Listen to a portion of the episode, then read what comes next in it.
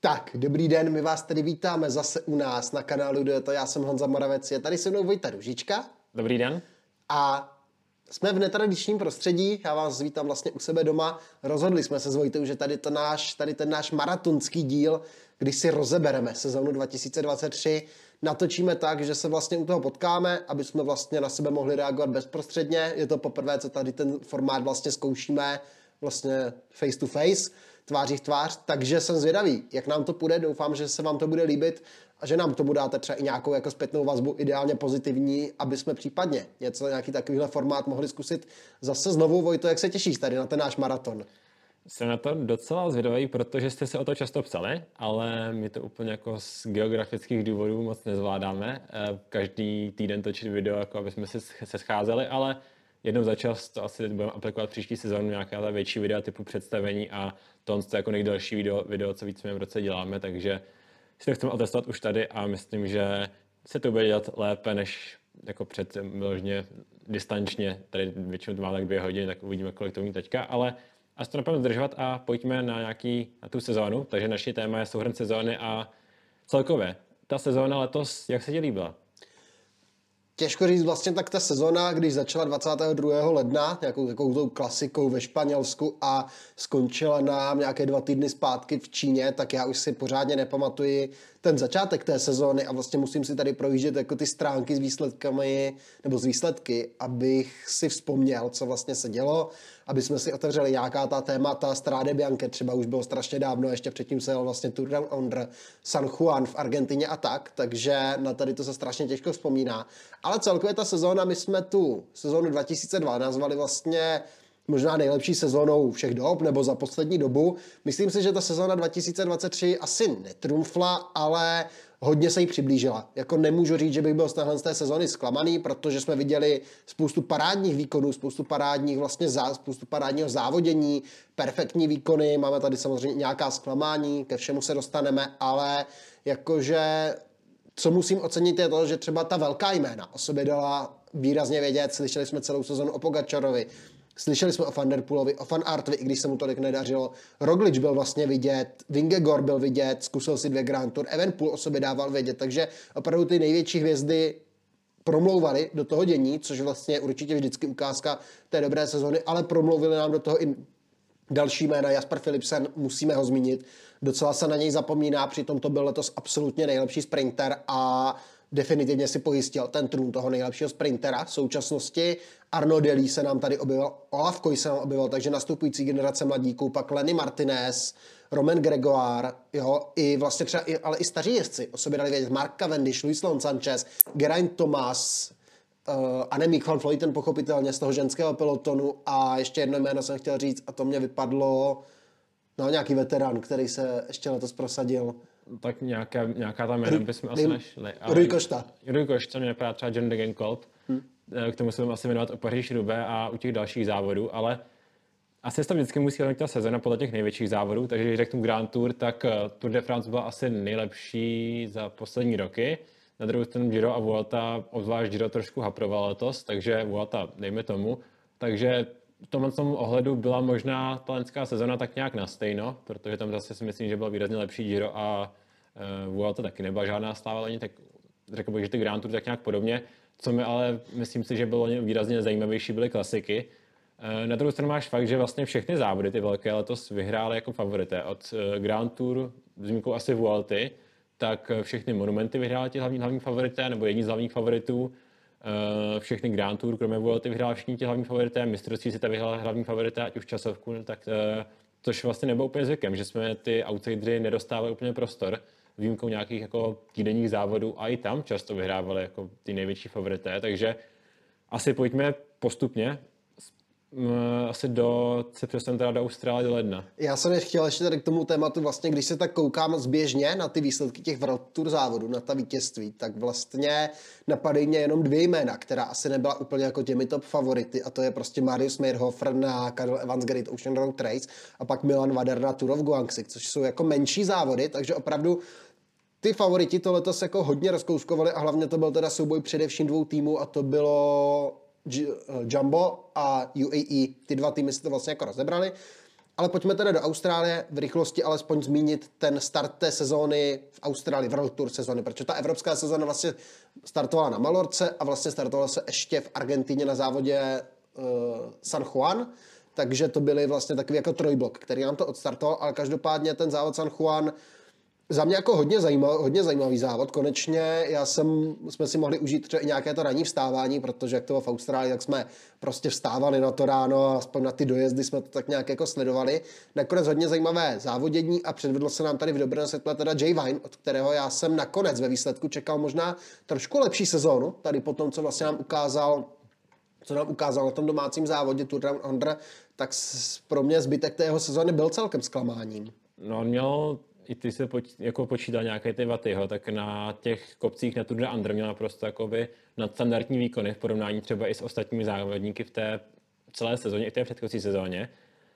Uh, ale pak na to nějak úplně nevázal. Vlastně jelo Giro, tam takový stříde ve, dobrý stříde ve špatný domestik, ale celkově podle mě taky bylo trochu zklamání. Já si myslel, že třeba bude zkoušet některé celkové pořadí, a že vyhraje třeba i další nějaký týdenní závod, ale on letos, pokud se nepletu, nepřidal pak žádné další vítězství. Eh, jedno, jedno v Turecku přidal, ale tam vlastně bylo, ono tam bylo kolem i, i nějaké takové vleklejší zranění před Girem hmm. něj teda. Tam vlastně vyhrál z úniku v Turecku, ale každopádně Jay Vine, čekali jsme asi od něj pak ve finále víc, ale Tour de Under eh, zajímavý, zajímavý výkon, souboj se Simonem Yatesem, PM Bilbaem, takže to byl Tour de Under vlastně návrat poprvé od roku 2023, asi povedený.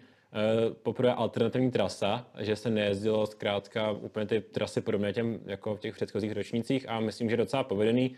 Stejně tak pak byl docela i povedený ten závod Carol Evans Great Ocean Road Race. Tam asi není úplně co, protože to byl zkrátka jako zredukovaný sprint, který se často odehrává na, Carol, na tomto závodě, takže uh, tohle, co budete dát v Austrálii, docela dobrý návrat.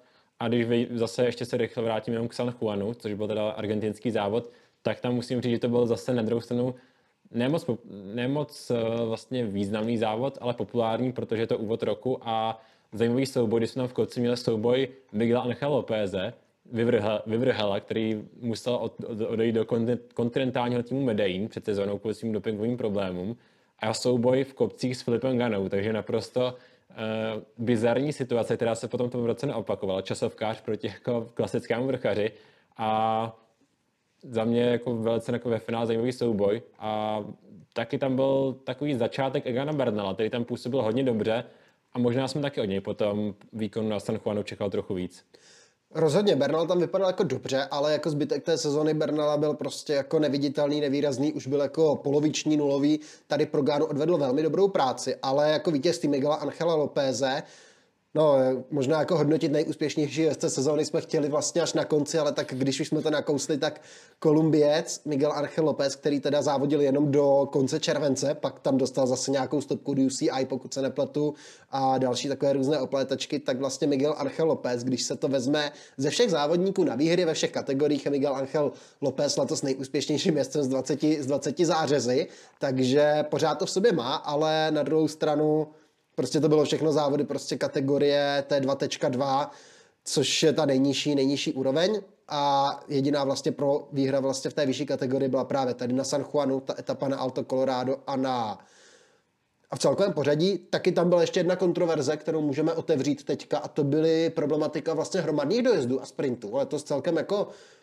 dost řešené téma, protože už na San Juanu hned v té úvodní etapě se tam řešilo se tam řešilo vlastně nebezpečnost toho dojezdu. Remco Evenpool to hodně kritizoval. Vlastně i Tomáš Barta napsal na Instagram český profík v Kacharu Rál, že vlastně ten dojezd nedával smysl. Ve Španělsku pak ve stejné době byl dojezd na, klasi, na jedné z těch jako sprinterských klasik, kterou vyhrál Marin Vandenberg, kde ta cílová rovinka měla asi jenom 25 metrů a Vandenberg tam vyhrál pozičně, bylo to hodně zmatené a pak vlastně i na Vueltě, to je celkem nedávná historie. Řešili jsme to ve více do těch dojezdech vlastně při španělské voltě, při těch našich takových jako rozborech po etapách, že ty dojezdy nedávaly úplně smysl a byly hodně nebezpečné a technické a třeba právě Vandenberg si pamatuju, že tam jako v jednom dojezdu na to doplatil. Takže to je třeba jako jedna velká, jeden velký nedostatek, který je potřeba po téhle té sezóně prostě se o něm pobavit a dořešit ho. Ten závod na Marce to byl uh, závod trofeo Alcudia, A právě hodně ostře se proti tomu postavil tenkrát Viniam Girmay, který to zmiňoval, že to vlastně ten sprint, sprinterská klasika, která vyhrála a neskončila ale nijak. To vlastně tam žádný sprint nebyl. Tam se vyjel z zatáčky a byl konec. Takže to bylo něco, co společně s tím, co se dělo na začátku sezóny, pak to možná po tom lednu, únoru trošku zmizelo a vrátili jsme se to u toho až na Vueltě, k tomu se dostaneme asi, až budeme rozebírat Vueltu, co tam organizátoři vymýšleli.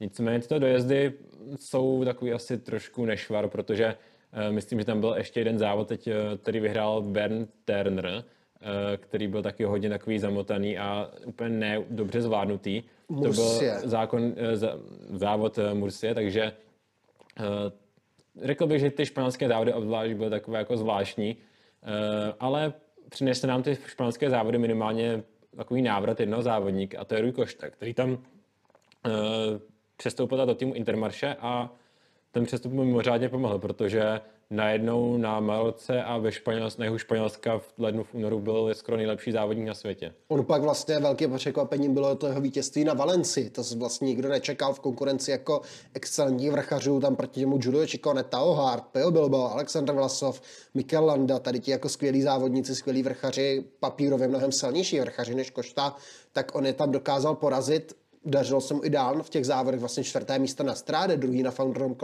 na Founderom Classic a pak vlastně teda ta sezóna byla trošku pomalejší, ale vítězná etapa na Vueltě, vítězství vlastně na Japan Cycle, Cup Cycle Road Race, což byl závod, který to uzavíral.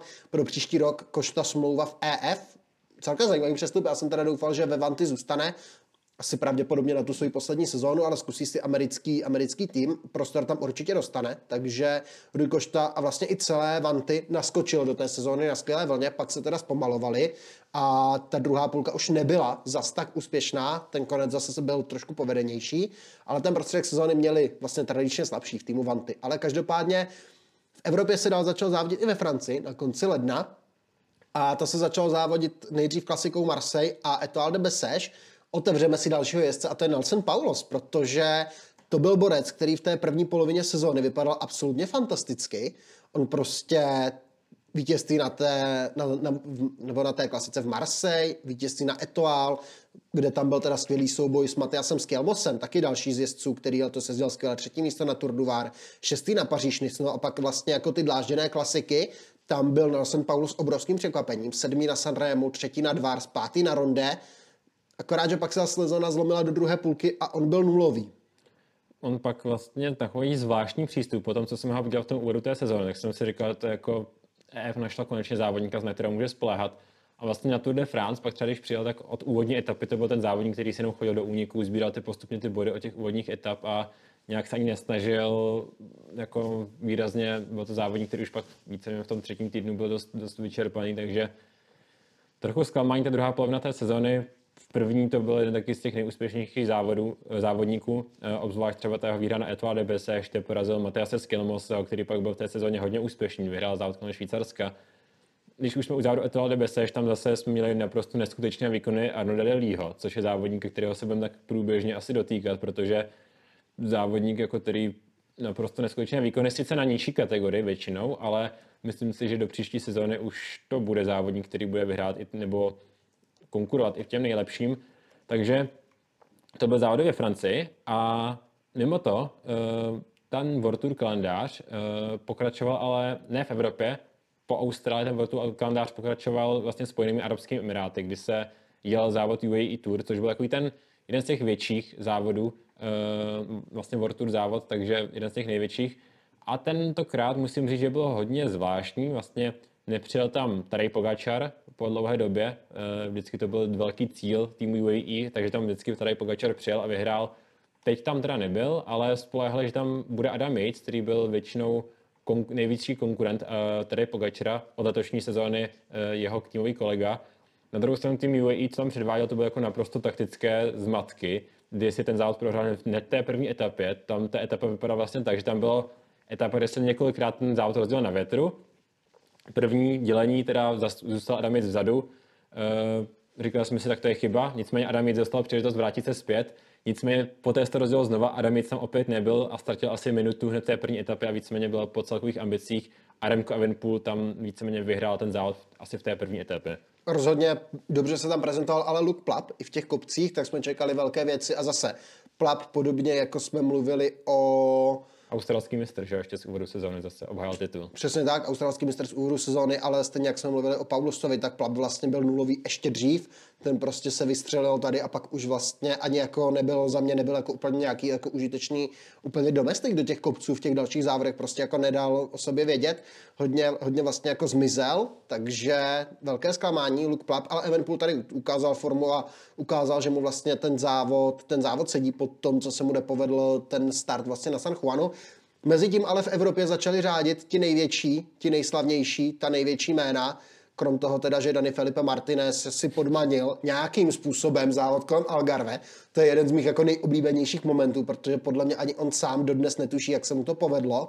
Porazil dokonce tam v časovce, nebo jako díky v časovce dojel 6 sekund za Filipem Gáno a díky tomu ho porazil v celkovém pořadí, což je jako absolutně, absolutně bizarní. A Dani Filipe Martinez, jako kdyby se hlasovalo o nejhoršího jezdce roku, tak jako jeho do top trojky rozhodně dostanu, možná společně se Sergem Igitou a nevím, kdo by byl ten třetí, ale jako Martinez v té tragické, strašné sezóně prostě vyhraje závod kolem Algarve. Ale vypíchl bych tam ještě jedno jméno ve spojitosti se závodem kolem Algarve a to je Magnus Kort ten tam jako vypadal taky jeden z těch dalších jezdců, který takhle na začátku sezóny vypadal, že začne parádně, ale pak to nedokázal potvrdit už.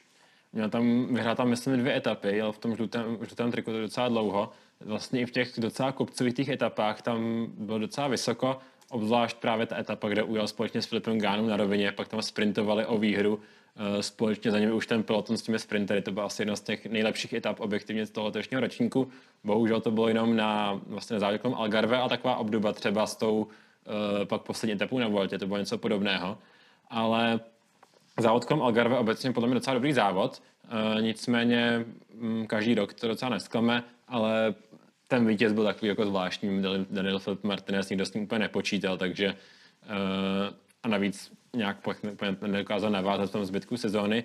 Postupně se pak blížily ty klasiky, ale dokonce k tomu přiblížil se ještě klasiky ve Španělsku. Jela se druhý ročník té nové klasiky Chan Paraiso. Přijel tam tady Pogačar, zkrátka jenom z toho důvodu, že ho ještě nikdy nevyhrál, tak tam zkusil ho vyhrát i letos a po, samozřejmě se mu to povedlo před Benem Turnerem, takže navázal na Alexe Lucenka, který to vyhrál loni on si tam dal, on si tam dal vlastně do 50 km solo jen tak, protože mohl prostě, tady Pogačar dělal, tady je Pogačara, ale myslím si, že příští rok tam můžeme čekat celkem na jako zástup favoritů, protože to by mohlo být jedna z těch přípravných, jeden z těch přípravných závodů před Tour de France, přece jenom taky se tam jezdí po Grevleu, možná i Stráde Bianche by mohl být jako podobný, podobný jako závod, kde by se mohli chystat. Každopádně, když se, nesmíme zapomenout na Nikolu Noskovou, když se posuneme k tomu ženskému pelotonu, tam měla fantastický jako úvod sezóny v týmu Záv, který ale nakonec smolně skončil kvůli finančním problémům a Nikola Nosková teďka teda horko těžko schání místo na příští sezónu, takže kdybyste někdo měli místo v týmu, tak prosím dejte Nikole vědět, přát, budeme jí přát jako nějaký úspěch, protože tam měla ten úvod sezóny skvělý na UAE Tour třeba se předvedla, dojela vlastně ve druhé, ve druhé desítce, ale tam se nám objevilo, vyhrála ten závod Eliza Longo Borgini, zavedené jméno, ale její týmová kolegyně Gaia Realini, 22-letá závodnice, se tam předvedla ve skvělém světle, ukázala se vlastně světu a začali jsme tak vnímat tady to jméno, což je za mě jedna z nastupujících hvězd toho ženského pelotonu. Když vlastně se budeme bavit o tom ženském pelotonu, tak Gaia Realini je za mě asi teďka jako ten největší talent, který bere, který vezme peloton útokem. Když se posuneme teda k těm klasikám, než se dostaneme vlastně přeci jenom k t- u těch mužů, říkali jsme tady Pogačar, vítěz závodu HN Paraiso, pak, pak si podmanil úplně jako dominantním způsobem ještě závod Ruta del Sol. Odpověď přišla od Jonase Vingegora na závodu Gran Camino, kde vyhrál vlastně všechny etapy, celkové pořadí a tomu tam jednu etapu ještě zrušili, bez tak by vyhrál i tu, ale my jsme čekali na Paříž Nice, jak vlastně na jejich první přímý souboj, to byl závod, na který se na tom jaře hledělo hodně a čekalo se, kdo tam přijde, v jaké formě, jak vlastně jak dopadne to první měření sil, ale ještě předtím museli přijít samozřejmě klasiky, nejprve ty belgické, v tom ženském pelotonu u těch klasik asi jako nemá cenu se úplně zastávat, protože tam se víceméně jako střídala, střídala dvě jména, Lotte Kopecky, Demi Fullering, SD Works, letos absolutní válec. To prostě to, co jako tento tým předvedl v letošním sezóně, to klobouk dolů, absolutně zválcovali celou tu sezónu. U mužů by se něco podobného dalo taky říct, protože tam na tady ty dvě úvodní belgické klasiky vlastně na klasiku na klasiku Omlabet Neusblad a na klasiku Kurne Brusel Kurne přijel tým Jambo, přijel, viděl a zvítězil. Protože přijel tam i nová akvizice týmu Jambo, Dylan van Barle, který tak nějak potvrdil, že ta loňská sezóna nebyla úplně náhoda. Tam to dost, dost válcoval právě Dylan van Barle, o den později to zválcoval na Kurne Týž Benot. Takže vypadalo to pro Jambo super. Na druhou stranu pak v té sezóně oni ty klasiky vyhrávali, ale nevyhrávali úplně ty největší z klasiky, což je pro nich to nejvíc, co se jim celé to smrzí na té sezóně. Uh, Těch závody omlop, uh, Delfan Bar docela jasná výhra na Kurne, pak, uh, pak teda týž Benot, ale uh, takový ten nejdůležitější, ta první opravdu hodně, ta první významná klasika byl asi Stráda, které letos opět nesklamalo. Uh, možná každý rok je to super závod, ale možná letos to byl takový ještě jedinečný závod, protože víceméně uh, co se stalo, tak Tom Pitcock nastoupil asi 53 km před cílem, o pár set metrů dříve, než tady Pakočar nastoupil oni, tedy taky jel 50 km sám. Nastoupil společně s, myslím, Albertem Betiolem a společně také ujížděli, nicméně Tom Pitcock pak eh, předvedl opět své sezdarské schopnosti a předjížděl tam i motorky na té šatoloně v těch sezdech, takže jako další nesmyslný výkon ve sezdu Toma Pitcocka. Ale nebyla to tak jasná výhra jako od e, vlastně tady Pogačara loni, protože za ním se organizovala spolupráce a měli jsme přetahovanou asi mezi 0 až 30 sekundami, protože se střídalo. Už to bylo v jednu chvíli třeba 8 sekund, vypadalo, že je hotovo, pak zase, pak zase 30, ale co se jako za ním dělo, tak ta spolupráce chvilku jela, chvilku nejela. A obzvlášť čeho se asi musím zastavit, je, co tam převáděl tým Jambo právě tady, protože v tuhle chvíli jsme měli za sebou tým Jambo, a který vyhrál Omlop i Kurny a říkali jsme si, že to budou další válec v té letošní klasikářské sezóně. Ale tady měli v té stíhací skupině za pětkokem měli uh, Atilu Valtra a Týše Benota právě. A Týš Benot tam předváděl za nás dost netýmový výkon, uh, kdy tam vlastně se tvářil na Atilu Walter, že má střídat on a že on tam jako nic, ne, nic nemá dělat. Uh, prostě tam i na něj jako gestikuloval něco, ale ve finále pak Týž Benot možná i tímhle prohrál ten závod v Jambu. Vypadalo to vlastně, že Benot je ten určený lídr do toho závodu, že si v Jambu řekli, že prostě se jede na Benota a jich chodili ty pokyny. Na druhou stranu vlastně Benot vypadal objektivně slabší v tom průběhu toho závodu a Jambo na to mělo zareagovat tak, že Benota vlastně měli poslat, měli poslat pracovat pro Valtera, protože Walter vypadal opravdu jako mnohem lépe. Nakonec si prohráli závod, bylo z toho akorát třetí místo pro Benota, páté místo pro Valtra. Porazili tam oba Valentin Maduas, který vlastně skvěle zajel ten závěrečný kopec v Sieně a Rui Košta se vklínil ještě na čtvrté místo mezi ně. Takže tam to Jambo protaktizovalo a byla to jedna z těch taktických chyb, nebo z těch chyb vlastně, které Jambo vyrobilo v té vlastně dominantní kampani letošní, tak prostě toto je jedna z takových těch kaněk, i když vlastně takhle zpětně už je to asi tolik nebolí, Hodně zajímavý byl průběh i toho ženského závodu, tam nakonec Demi Follering a Lotte Kopecky dojeli společně, ale Demi Follering tam v jeden moment ujela a najednou nastal takový moment, kdy tam před ní vběhl prostě splašený kůň, to bylo takové jako dost bizarní, dost bizarní chvíle a měli jsme trošku strach o Demi Follering, aby náhodou se něco nestalo, naštěstí se nic nestalo, i kůň to zvládl, i přesto, že tam někde jako spadl, tak ale Demi Follering to zvládla dobře, dojela z Kopeky a a tam byl právě zajímavý moment, že to byl vlastně jiný závod, kdy dojížděli společně týmové kolegyně a závodil o tu výhru, že to jako nebylo rozhodnuté předem a ve finále tak jako sprintil až do toho cíle a pak vyhrál právě Follering. Takže to jsem možná ještě jako nikdy moc neviděl. Myslím, že jsme to i řešili, že většinou je ten jako lídr určený, ale byla to možná taková předzvěst po tom, co se dělo na mužské voletě, takže eh, jak je to jako občas složité, když máte až takhle moc dominantní tým. Přesně tak. Ještě třeba bych zmínil na tom ženském stráde Puk Peterse, páté místo, talentovaná vlastně cyklokrosařka, se předvedla na stráde velmi dobře a vlastně ukázalo to, že Stráde Bianchi je závod, který cyklokrosařům prostě sedí, no ale celý cyklistický svět čekal na to, co se bude dít na závodě paříž nice. První velký evropský etap, nebo první velký, ano, první velký evropský etapák, první velký World Tour evropský etapák a přijeli tam Jonas Vingegaard s Tadem Pogačarem a doplnili tam třeba Roman Bardet, Simon Yates, David Gody, tehdy ještě Gino Mädr, Nelson Pauls, Pavel Sivakov, Jack Hake, takže velká jména a závod teda za mě velmi, velmi zajímavý. Unikátní vlastně byl ten testovací model té týmové časovky ve třetí etapě, kdy vlastně tam to bylo tak, že sebral cí, že vlastně sebralo pořadí jak ti jestli projeli cílem, že to bylo vlastně, že se jela týmová časovka, ale nebralo se vlastně pořadí toho čtvrtého města v cíli, ale bralo se prostě to, jak ti jestli aktuálně projeli cílem. Takže někteří, třeba Magnus Kort tam projel za tým EF, tam projel cílem sám, tak se vzal čas jenom jemu, Vingegor tam projel vlastně s Tratníkem a Fan Hojdonkem, všichni měli tady ten čas, Simon Yates tam projel s Michaelem Matthewsem, Pogačar tam třeba projel sám, takže, takže tak to se bral ten čas. Byl to jako zajímavý koncept. Co si o tom myslíš? Uh, no, docela jako, nemyslím si, že to nějak, se to nějak otestovalo. Jednak z toho důvodu ty týmové časovky se moc nejezdí, takže jsem úplně pak se to neobjevilo i z tohohle důvodu, ale uh, přece je to týmová časovka a mělo by se takhle, je to jako zajímavý koncept, ale ten důvod, proč to mají ty, ty tři závodníci mimo ten čas toho čtvrtého, tak uh, má asi nějaký důvod, přece ta podstata té týmové časovky, že ukážete styl toho týmu. Takhle třeba tady Pogačar tam pak jako víc to vypadalo, že se mu rozjížděl ten sprint, že tam před ním jako padl Mikkel Berg, rozjel mu to a tady Pogačar vysprintoval do cíle jako ten líder toho týmu na celkové pořadí. Myslím, že to je tak nějak jako upřímně mi to celkem jedno, jestli to je ten scénář jeden nebo druhý. Ty týmové časovky tam zaprvé moc nejsou už eh, v tom kalendáři a za druhé jako pak ve finále to jenom znamená trošku rozdílnou strategii těch týmů. Takže Uvidíme, jestli to bude někdy aplikované. Každopádně my jsme čekali na souboj Pogačara s Vingegorem a teda tady Pogačar tady udělil lekci svému dánskému soupeřovi. Nakonec minuta 39 mezi nimi a Vingegor celý závod tahal za kratší konec provazu a to tahal vlastně tak výrazně, že se mezi ně ještě dostal David Gody. Rázem se Francouz pasoval do role třetího vyzývatele na Tour de France což se mu nepovedlo potvrdit nakonec, ale tady na Paříž jeho, život, jeho vlastně závod, nejlepší závod v sezóně pro Davida Godyho.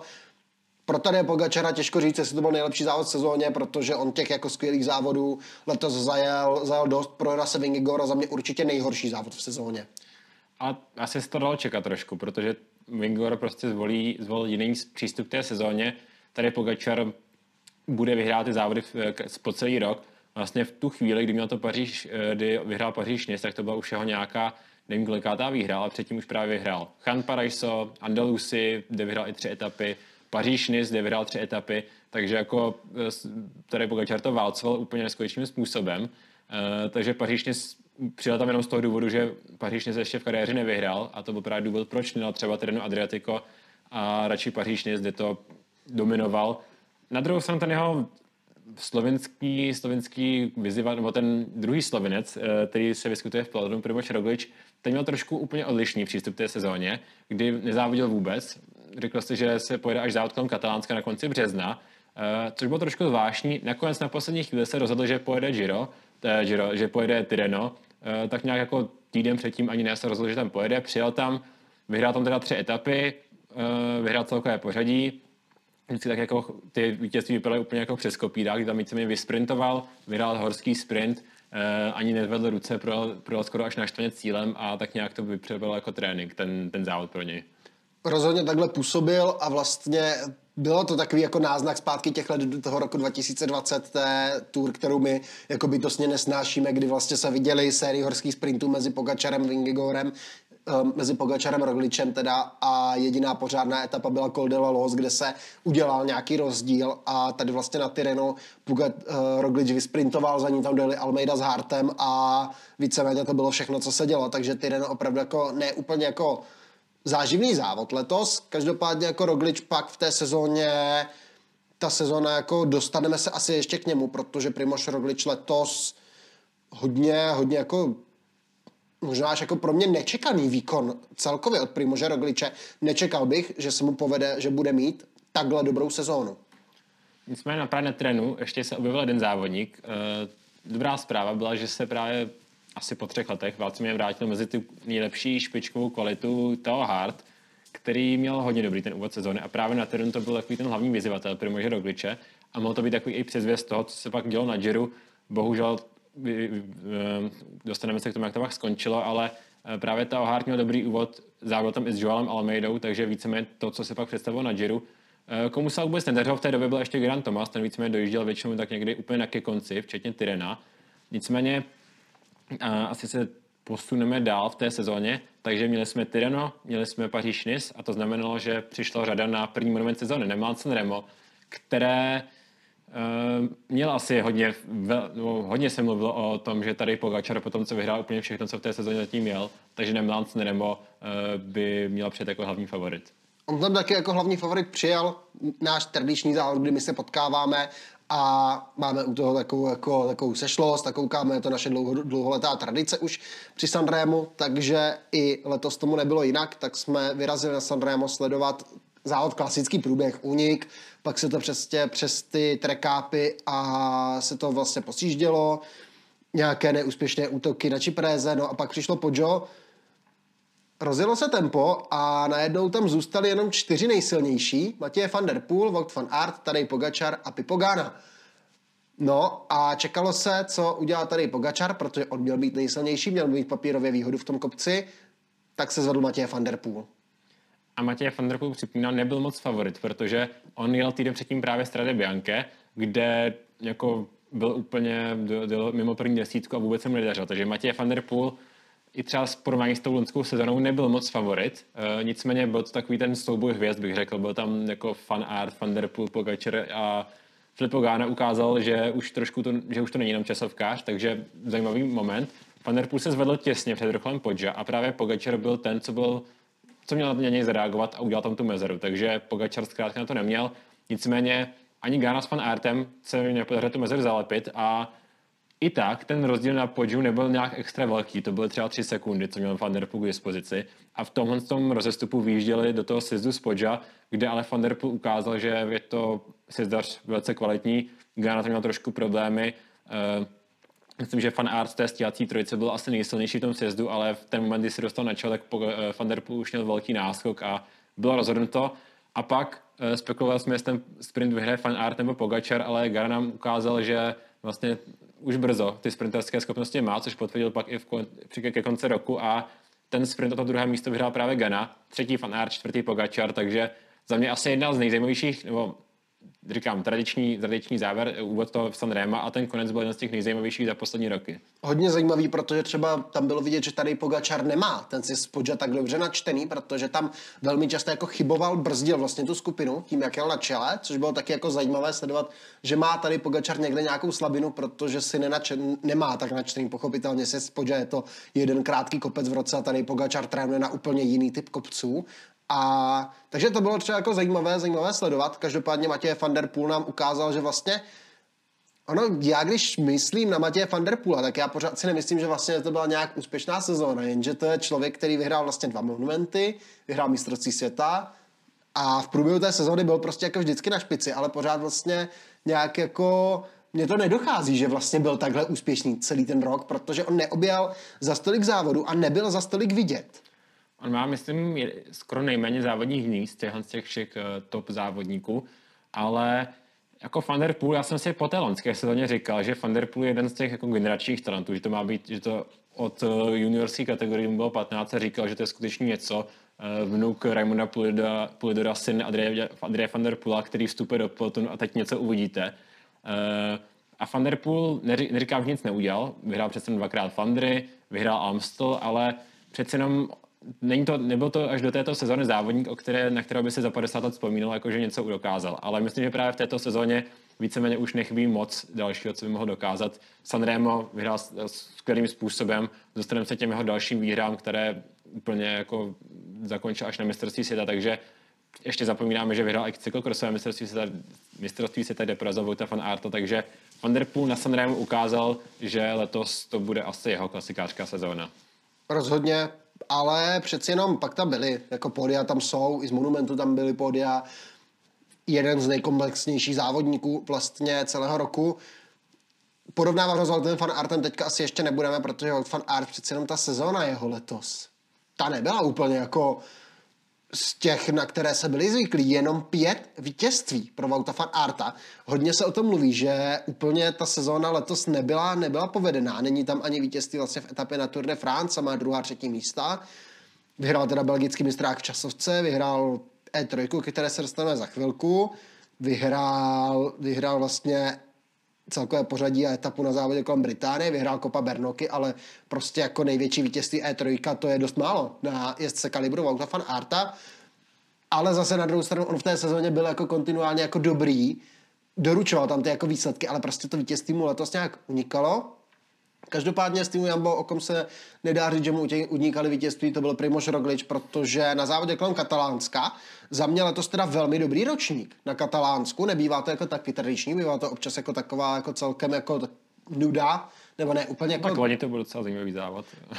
OK, jako loni, loni, jo, ale jako třeba historicky to není jako jeden z těch závodů jako nejzajímavějších, ale letos teda za mě celkem jako kvalita, souboj Primoš Roglič, Remko Evenpool a doslova přetahovaná o sekundy mezi nimi.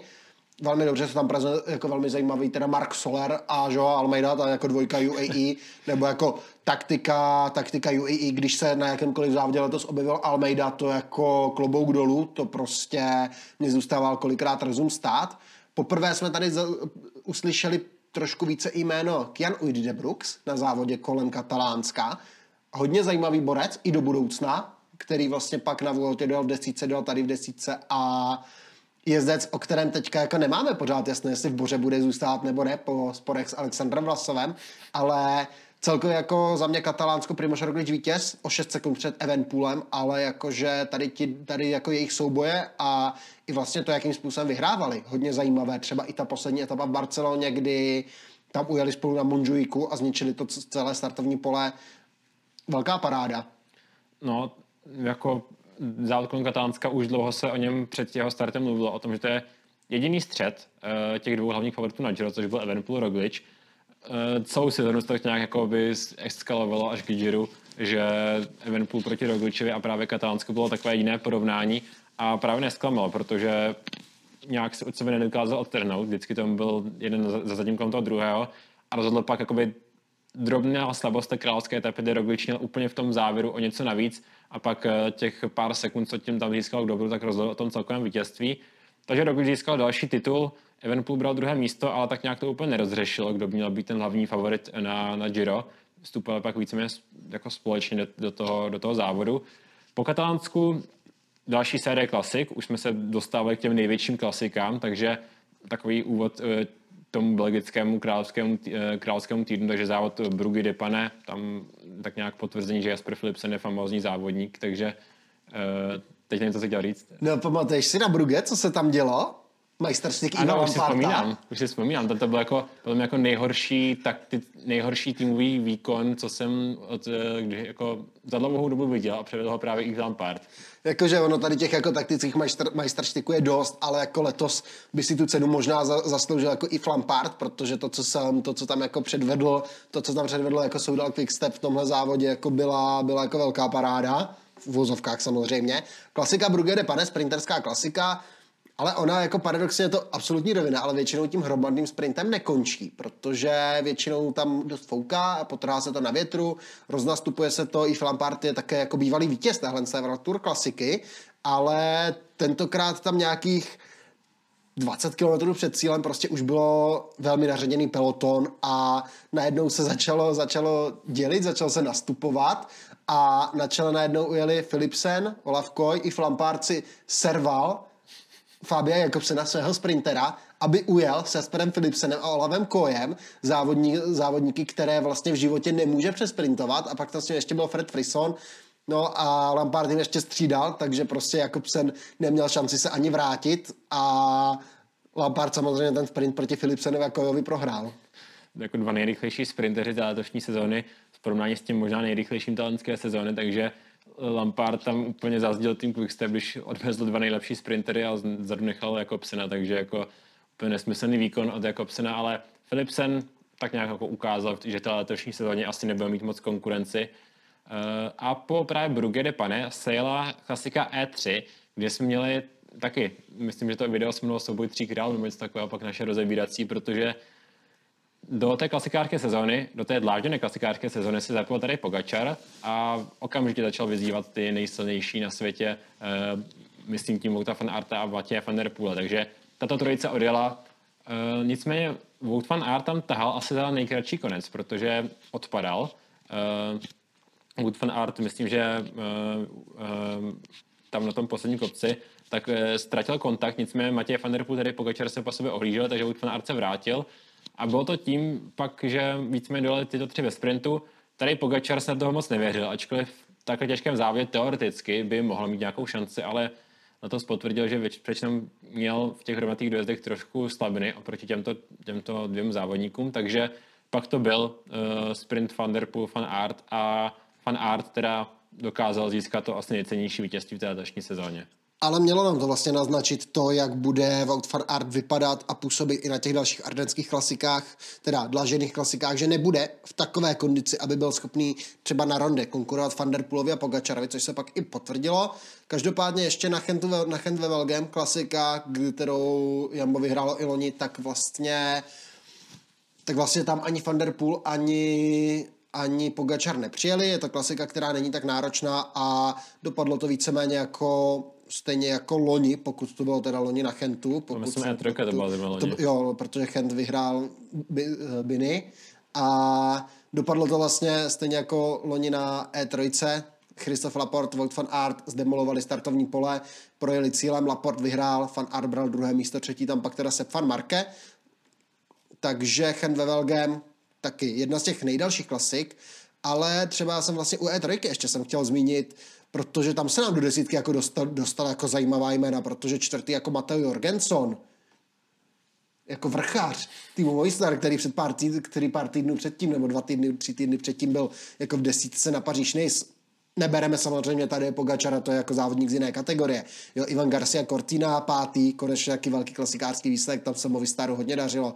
No a pak přišel závod Dvarsdorf Landeren, a Christoph Laport vítězství 4 km solo, ujel tam vlastně pelotonu, ale po celodenním úniku na druhém místě Ojer Lascano, překvapivé jméno z týmu Movistar a třetí Nelson Pauls, až za nimi pak vlastně dojeli sprinteři Philipsen, Pedersen, Deli, Ballerini a tak dále, ale jako Lascano s Paulsem, druhé, třetí místo, hodně jako povedená, povedená bedna a Ojer Lascano čekali jsme od něj teda taky jako velké věci v té sezóně, hlavně jako směrem k Vueltě a Bohužel, no, taky jako nenaplnil asi tolik to, co my jsme do něj potom výkonu na Dvarsdorf Flandern vkládali, ale je to 23-letý závodník, očividně jako celkem talent, pořád teda nevím, co o něm si pořádně myslet, jako jaká bude jeho specializace, jestli to bude jako jezdec na celková pořadí, jestli to bude klasikář, nevím úplně, co se něm myslet. No, univerzál, no. Protože on měl tu sezonu i pak docela dobrou, vyhrál etapu na Burgosu, vyhrál... Bukles de uh, jo, a vyhrál, vyhrál hlavně španělský mistrák, takže uh, ale u jsme od něj čekali o hodně víc, takže tam to bylo asi největší zklamání. Nicméně máme za sebou Dvars a to znamenalo, že se přiblížila ta největší belgická klasika roku Aronde. A bylo to taková opakování E3, ale ve větším, ve větším formátu bych řekl, protože opět to byl fan art proti Pogačarovi, proti Van Der Poolovi. Uh, Van Der Poel byl hodně aktivní a možná zpětně, když tak vybavím, se zaměřil na špatného konkurenta, protože on se snažil zbavit fan Arta a přitom to nebyl ten jeho hlavní vyzývatel ve finále. Protože fan Art, jak jsme říkali, on nebyl tím nejsilnějším jezdcem nakonec ve výsledku, dokonce ani ne, neskončil na pódiu, Fan Art ve výsledku jako na, na Flandrech, skončil čtvrtý, porazil ho tam v tom závěrečném sprintu Mats Pedersen, který naopak jako letos za mě jeden z nejlepších jezdců té sezóny. Prostě Pedersen taky jako předváděl a doručoval skvělé kvalitní výsledky a to včetně jako závodu Grand Tour a včetně tady těch velkých klasik. Každopádně, každopádně prostě jak říkáš, Van Der Poel se zaměřil jednak na špatného, na špatného jezdce já si pamatuju, jak jsme při rozboru vlastně nechápali tu strategii, kdy on měl prvních 100 km prostě vzadu a několikrát se vlastně ten peloton trhnul a on tam nebyl. Pak teda ještě jeden jako vtipný moment uh, Filip Mačejuk, jak vlastně tam vyjel do té trávy, závodník Bahrajnu polský vyjel do té trávy a se střelil tam vlastně čelo toho pelotonu. No tak tím si víceméně ukončil tu sezónu, nebo jako neukončil, ale dostal, myslím, že pár, pár měsíců, dostal pokutu a pár měsíců zákaz od UCI, myslím, že někdy do, do, do, do, do léta. A hlavně si vystoužil mm, nevoli všech fanoušků a ostatních závodníků. A ještě jeden tam byl výborný taktický moment, který předvedl tým DSM, který najel na jednom z těch kopců, nevím, asi 80 km před cílem, snad ještě to nebyl dokonce Quaremont, jeden z těch jako významnějších, zablokoval silnici, zpomal tempo, jakože možná bychom i my dva jim stačili v tu chvíli, poprvé v tom závodě asi, e, tak nějak jako nikdo jste před něm mohl dostat, protože ta silnice byla úzká, ničeho nic přepli a vysprintovali a pokusili se jako trhnout ten peloton, takže jako vtipná strategie, která se vůbec nepovedla a byl to jako docela vtipný moment, ale e, no, já jsem to zkusil a pak ve finále se stalo všichni akorát dělali jako moc celkem srandu. Protože to prostě nevyšlo, ale každopádně rozhodující moment, 17 km před cílem, myslím si, že to byl Kvaremont a tady Pogačar do toho začal šlapat a napsal prostě jako historii, protože hodně dlouho, a to jako, že hodně, hodně, hodně dlouho, jako klidně od doby, asi Bernarda Inota bych řekl, no, asi jsme jo. neměli jezdce, který by dokázal vyhrát dlážděný monument, a to nevím, jestli Bernard Ino jako vyhrál Flandry. Paříž Rubé vyhrál. kariéře. Ino vyhrál Rubé, do Pogačar vyhrál Flandry a pokud to nebyl Ino, tak jako před ním teda Eddie Merckx, ten Flandry a Tour de France vyhrál určitě, ale jezdce, který dokázal vyhrát Tour de France a Ronde van Flanderen, tady Pogačar tady jako prostě v těch jeho 25 letech on se udělal další jako krok k tomu, aby se stal jako nesmrtelným v historii cyklistiky, protože znovu ukázal tu svou obrovskou sílu, univerzálnost, Jestli na to pak doplatil tady na to, o tom se budeme bavit asi u Tour de France, protože přece jenom on ten úvod sezóny jezdil jak blázen, vymetal všechno, co se dalo, ale v tuhle chvíli jako nebylo pochyb o tom, kdo je nejlepším jezdcem sezóny. A i když budeme mít ceny do je to, tak jako budu tady Pogačara i tak zvažovat jako nejlepší jezdce sezóny, protože přece jenom jako Matěj van der Poel, mistr světa, a, na to, to bude těžký, no. No, mistr, mistr světa, vítěz jako Sanrema, vítěz Paříž Rubé, ale prostě jako tady Pogačar, tady Pogačar vyhrál vlastně krom Tour de France, tak vlastně vyhrál nebo byl konkurenceschopný, konkurenceschopný všude a teda on i na Tour de France jako byl konkurenceschopný, tam akorát jako ten moment I'm dead, I'm gone, v té jedné etapě, ale pořád jako z toho bylo druhé místo o míle před všemi ostatními, tam to s Vingegorem jako zničili a jako tady Pogačár na těch jako jednorázovkách nemá horší výsledek než páté místo letos, když se jela klasika, což je jako taky a to bylo ještě jako Trevali Varesí, ne? Takže prostě jako mazec. A trochu paradoxně pak tu cenu o nejlepšího závodníka roku oficiálně nevyhrál ani jeden z nich. A to jsme možná na konci, na konci toho videa, ale tady Pogačar byl úplně jako neskutečný, jako na Flandrech doopravdy napsal historii, uh, protože uh, Matěj van der Poel tam možná zpětně si vyčítal, že mu tam až moc střídal, že třeba i nastupoval někde zbytečně tady Pogačarovi, aby se zbavil Vouta fan Arta, kterého by se asi zbavila i tak, uh, ale později to úplně nemohl vědět, takže to měl na špatná konkurenta, nicméně Van Der Poel byl slabší, to byla asi jediná klasika, kde skutečně ne, letos, která jde skutečně z těch velkých klasik, včetně mistrovství světa, kde nebyl jednoznačně nejsilnější, takže Eh, Pogačar se vyhrál naprosto zaslouženě. Nicméně pak i pokračoval, nebyl to vůbec konec té klasikářské sezóny tady, tady Pogačara, ale pojďme ještě k tomu, co si jel vlastně po, po Flandrech, protože tam si jeli další závody. Aspoň jako v rychlosti, protože tam přece jenom když tady Pogačar byl tak úspěšný, tak přece jenom ten jeho hlavní vyzývatel a konkurent na Tour de France musel vrátit úder a Jonas Vingegaard to udělal ve velkém stylu, přijel do Baskicka, byli jsme před závodem na pochybách, no minimálně já jsem vlastně říkal i při tom představení, že vlastně nevím, jestli jako mu mám věřit. Myslím, jsme ani netypli. No, dokonce jsem, přesně tak, dokonce si myslím, že jsme ani jako netypli, že by mohl vlastně zvítězit v té sezóně a on nám vytřel zrák, vyhrál tam tři etapy, celkové pořadí o minutu 12 před Mikelem Landou. Ze všech ostatních si tam dělal jako dobrý den, jezdil si tam sám a jel si prostě jako svůj závod ve svém světě a zdominoval, zdeklasoval tam tu konkurenci prostě protože tam prostě právě přijel David Gody a potom, co přišel na Paříž a porazil Vingigora, tak jsme se jako, myslím, že i typovali Davida Godyho, že to vypadá, že bude mít tak nějak životní sezónu, ale David Gody po Paříž se postupně eh, zaostával. Na, vlastně na Baskicku už to bylo trošku horší, na Tour de France už to bylo pak ještě výrazně horší a Vingor naopak tu formu zase nabíral. Uh, taky se vybíral ty závody docela pečlivě, spíše byl na vysokorských soustředěních, na, na, druhý, na druhou stranu Clary Pogačar vymetal všechny klasiky, což pak třeba si možná i projevilo. Nicméně Baskicko vždycky rozdělilo ty dvě největší klasiky a po Ronde a Baskicku teda přišla ta možná objektivně taková ta největší klasika, Belgičané mi nesouhlasili, eh, zbytek světa většinou hodnotí jako největší klasiku Paříž Rube a potom, co se dělo v těch posledních dvou letech, což byly jako diskuze, které Paříž Rube je nejlepší v historii, jestli 2021 nebo 2022, ale přišel rok 2023, ten závod nesklamal, uh, byl opět zajímavý, kdy vlastně rozhodl celkové, celkově rozhodl úsek ještě před Arembergem, kdy vyrazila dvojice Van Aert, uh, Christoph Laporte, kde úplně deklasovali závodníci, kteří zaspali, tak měli smůlu a Chytli se jich ale opět největší, chytnul se tam toho Vanderpool pochopitelně, chytnul, chytnul se toho Philipsen, výborně se toho chytl John Degenkolb a třeba pak byly závodníci, s kterými se hodně mluvilo před začátkem toho, před začátkem toho závodu a to byl Filippo Gana Mats Pedersen, kteří zaspali a hodně chaoticky to pak dojížděli, sice se jim to povedlo, ale dojížděli na Arembergu a po Arembergu, takže vlastně ten závod se rozhodl právě ještě před Arembergem, což nebývá zbytkem. To samé třeba i Stefan King takhle, ale jako další velcí favoriti třeba Soudal Quickstep, absolutní výbuch. To jako, a vlastně celá ta jejich klasikářská sezóna, asi bych se k tomu vyjádřil posléze, asi, asi u Lutychu bych se u toho zastal u klasikářské sezóny Soudal, protože ti byli absolutně jako tragičtí. Rubé úplně na Flandrech taky, že jo, takže no, no, myslím, je. že pokud si pamatuju Asgren eh, komentoval, že ten závod nedokončil, to tak typu, protože si ho pamatuju přesně ty obrázky, tak jo, nedokončil, tak odstupoval nebo vystupoval si z té skupiny snad na první dlážděném úseku úplně, takže no, jako no. neúspěch. Takže prostě ti velcí favoriti to úplně minuli a zůstali tam, nebo velcí favoriti, někteří ti velcí favoriti to minuli, Van Der Poel, Philipsen, Van Aert, tam byli Pedersen, si to dojel, King si to dojel, Gana si to dojel, dobře si to chytil Degenkolb, pak tam byli ještě ti jezdci třeba z úniku, z toho původního úniku, ne, jako Siert Bax tam byl, byl tam Lawrence Rex a tak podobně, takže ta skupina tam byla.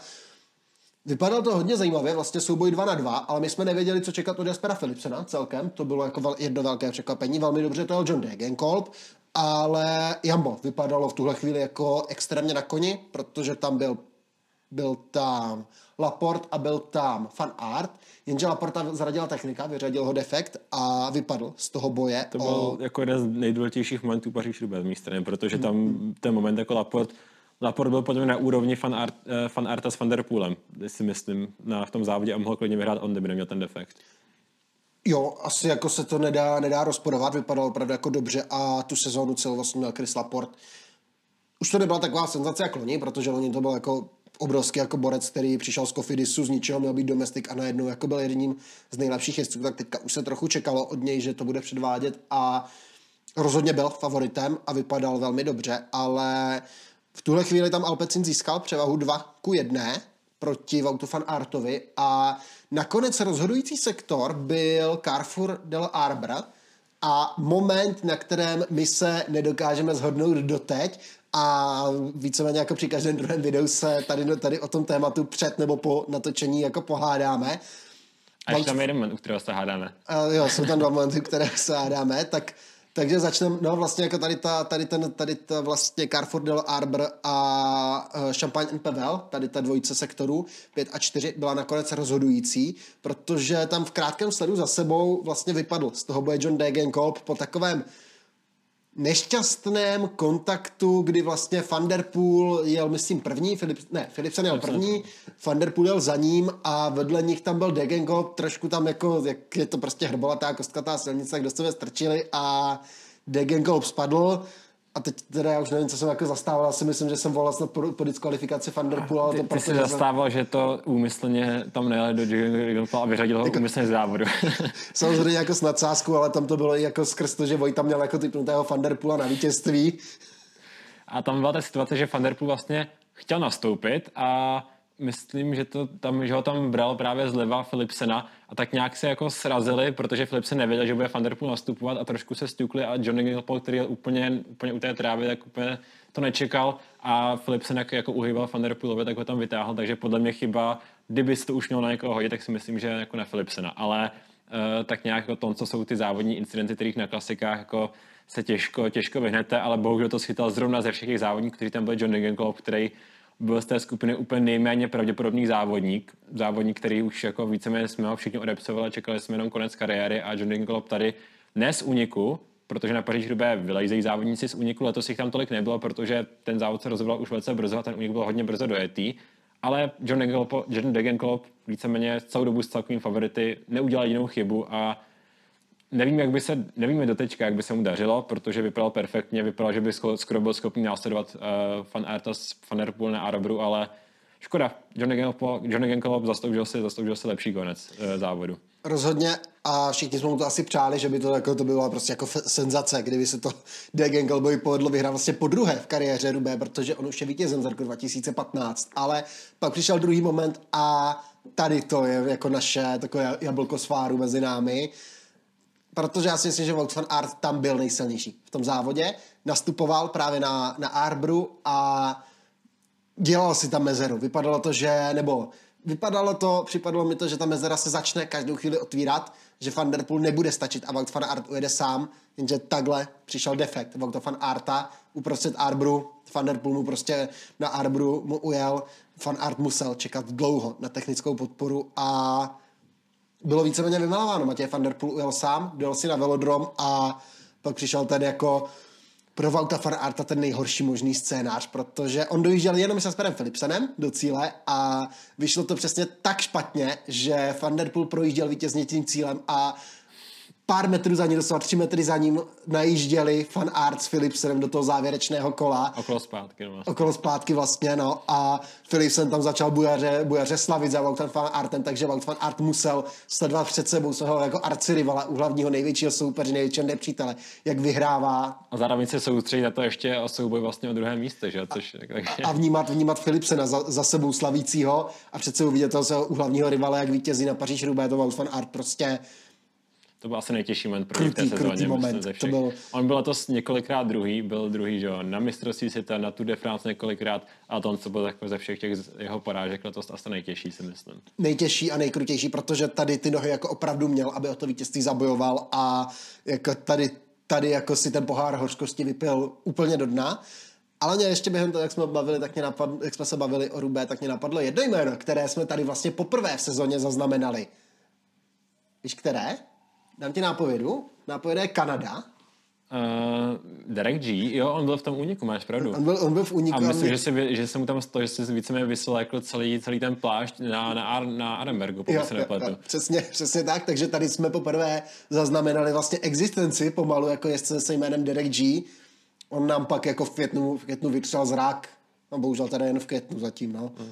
A dostal za to asi jako 8 letů, ne, ne 8 letů, ale myslím, že jako uh, do roku 2028, což ještě jako má jenom Ayuso v tuhle chvíli, takže uh, uvidíme, jestli se trošku neunáhli v týmu Izrael, ale nicméně Van der Poel teda asi jediný takové to jeho letošní vítězství, které je trošku s otazníkem. Přece jenom se tak bude říkat asi vždycky, co by kdyby.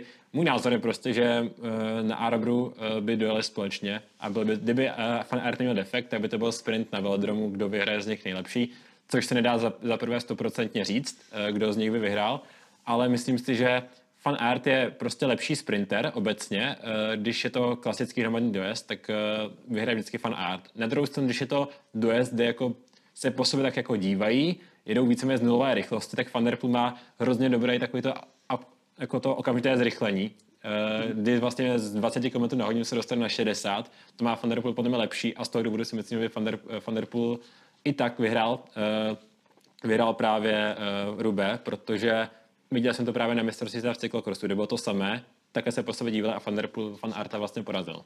No a pak je tady ale ještě jeden faktor a to je jméno Jaspra Philipsena ten do toho taky vlastně mohl promluvit. Mohli vlastně po sobě začít koukat, dojel by tam Philipsen a to by pro Van Der Poola taky mohla být jako volba rozjet prostě Philipsenový sport, protože Philipsen... To by se stalo, kdyby tam byl. No, no, jasně. Já si myslím, že by se to, že by se to jako stalo, že by prostě Van Der Poel rozjel Philipsena na té dráze, jeli by první, druhý a Van Der Poel by pak akorát uhnul, ještě by vyblokoval Van Arta a dojeli si pro jedna, dva, akorát by vyhrál Philipsen, ale podle mě jako bych... No nestalo, teďka... nestalo by se, že by jako Van Der Poel naopak nestřílel Van Arto, by tam vrátil Philipsen, teoreticky by jeli spolu.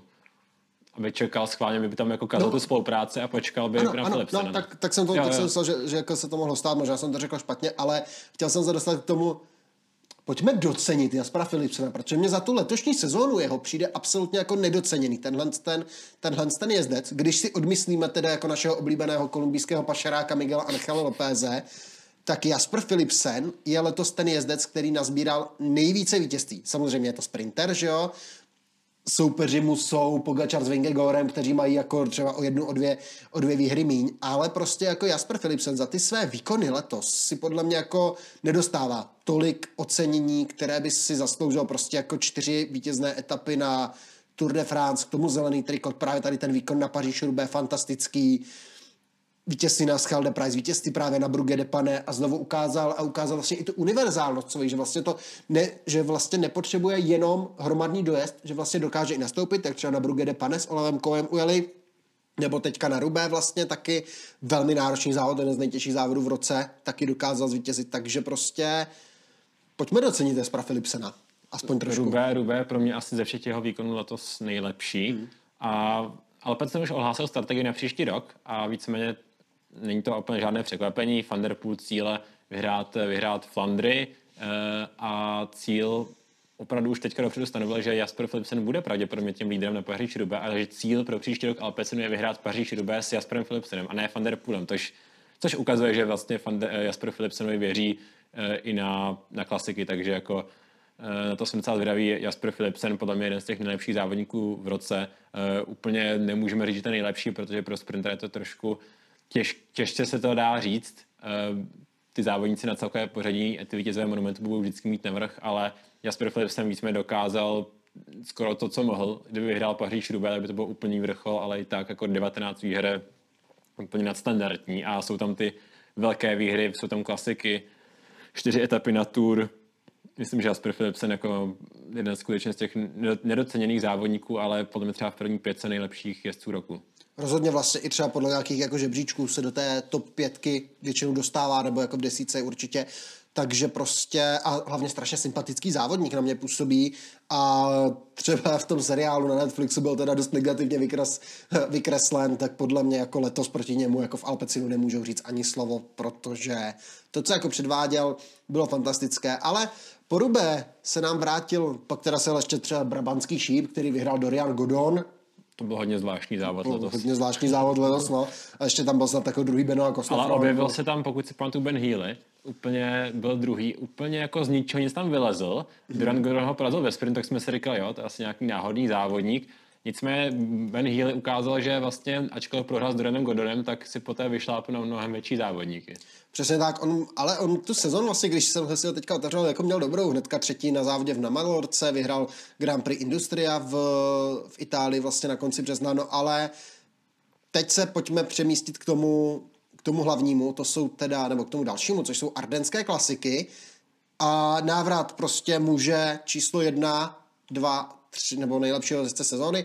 Ještě vlastně na ženy jsme zapomněli, teďka jsme tak nějak opomenuli, ale my jsme říkali vlastně, že tam to bylo jako pořád to samé, na Handle Velge, Marlon Reusser, SD Works, Brugge de Pane, teda Pfeiffer Georgie, Ronde, Lotte Kopecky.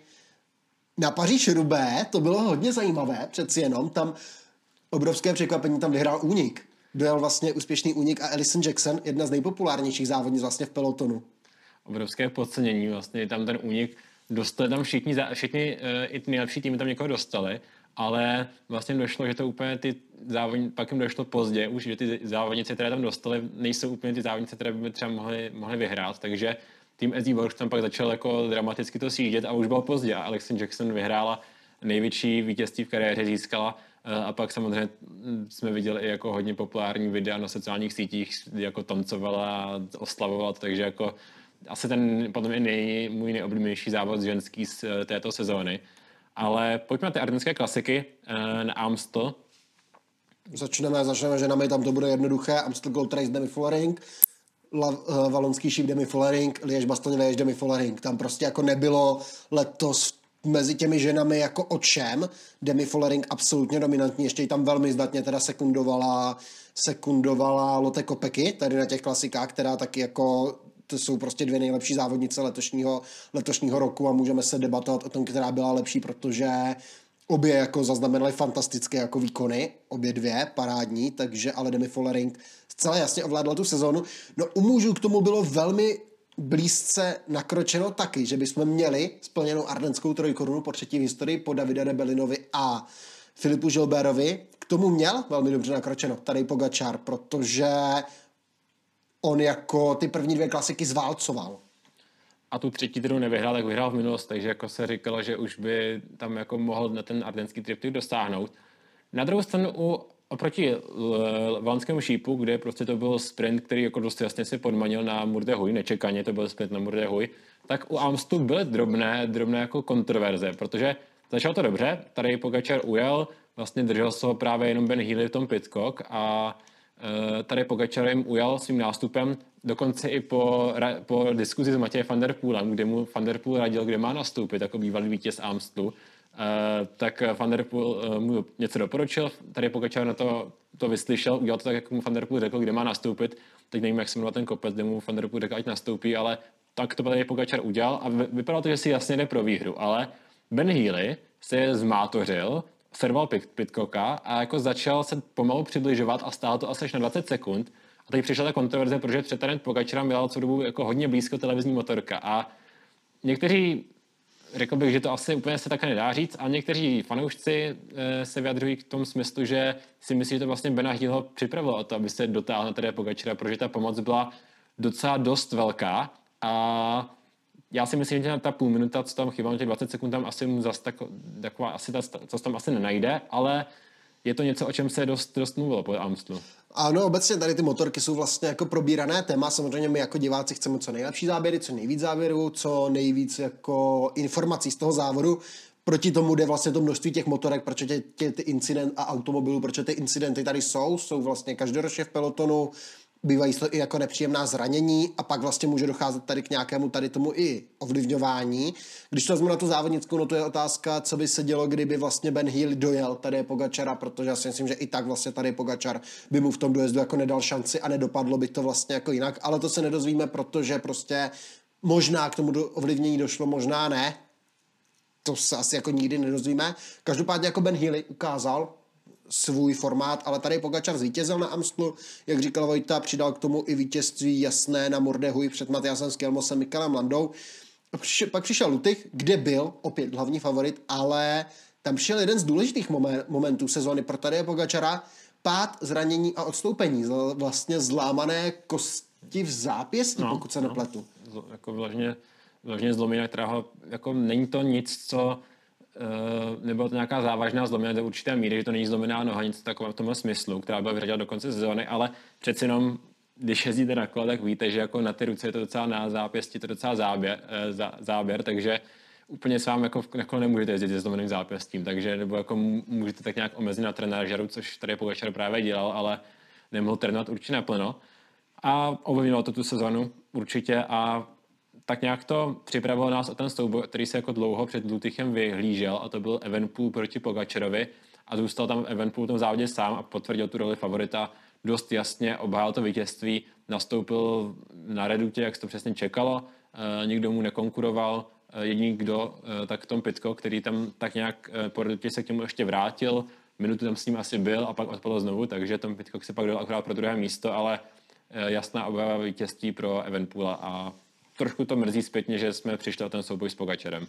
Třetí pak Buitrago, čtvrtý Ben Healy, takže Ben Healy pokračoval v té skvělé sezóně. Santiago Buitrago ukázal vlastně své schopnosti, vždycky on zajímavý jezdec, který vlastně vždycky tak jako vyleze, ukáže něco, vyhraje etapu třeba na Giro a tak podobně a pak se zase vlastně zmizí a jezdí si to svoje, takže jako hodně zajímavý závodník taky Santiago Buitrago, ale Evenpool taky jezdec, který vlastně jak hodnotit vlastně tu jeho sezónu třeba, protože On v těch žebříčcích je hodně vysoko, přece jenom je tam vítězství jako na World Tour závodě i druhé místo na Katalánsku, vyhrál jedino, vyhrál monument vlastně Lutych, ale Giro, k tomu se dostaneme velmi brzy, odstoupení s covidem, třetí místo na Švýcarsku, kde ho vlastně porazili Ayuso se Skelmosem, pak teda vítězství na klasice San Sebastian, což je vlastně taková klasika Evenpoolová, mistr světa v časovce, ale pak jako velký výbuch na Vueltě, který ale zachránil těmi vítěznými etapami, které tam vyhrál vlastně, že tam vyhrál tři vítězné etapy a bodovací a vrchařskou soutěž a pak zase Lombardie, kde vybouchl,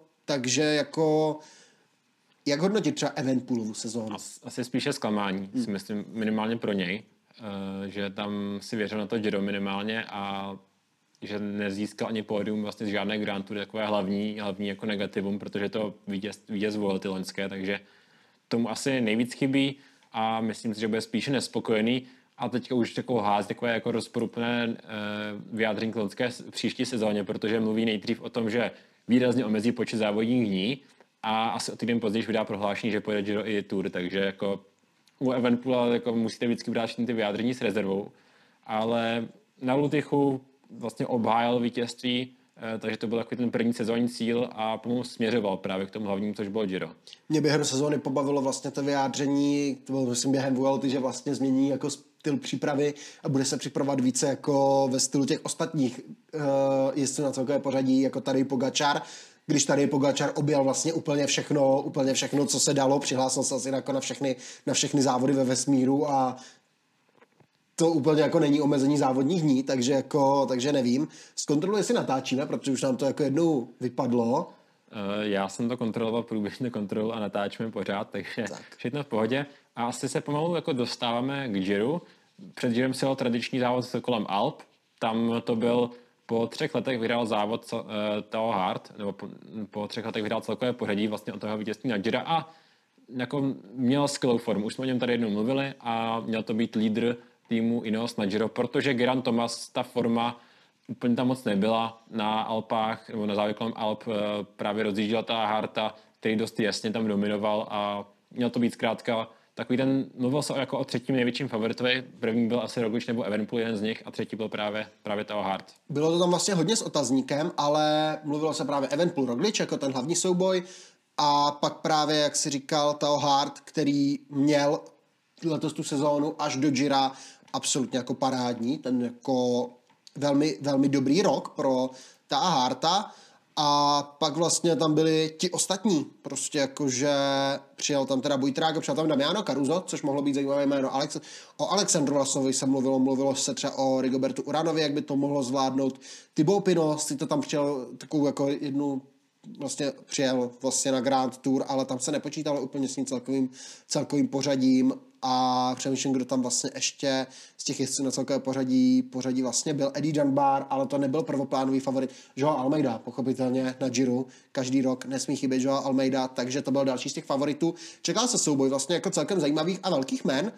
Ještě předtím ale jsme viděli závod kolem Romandie, kam se, kde se nám do sezóny dostal další zajímavé jméno.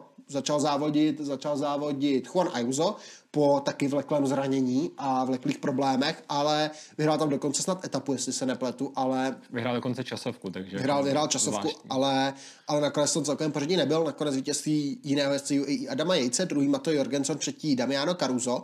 Mladíci DSM by se tady dali otevřít, Max Pole, Oscar Only, protože Pole tady skončil čtvrtý a oba vlastně velmi dobrý závod. Koukám Egan Bernal osmý, takový jako záblesk, zase jeden jako takový mm. výkřik ze tmy, ale jako jinak nic moc.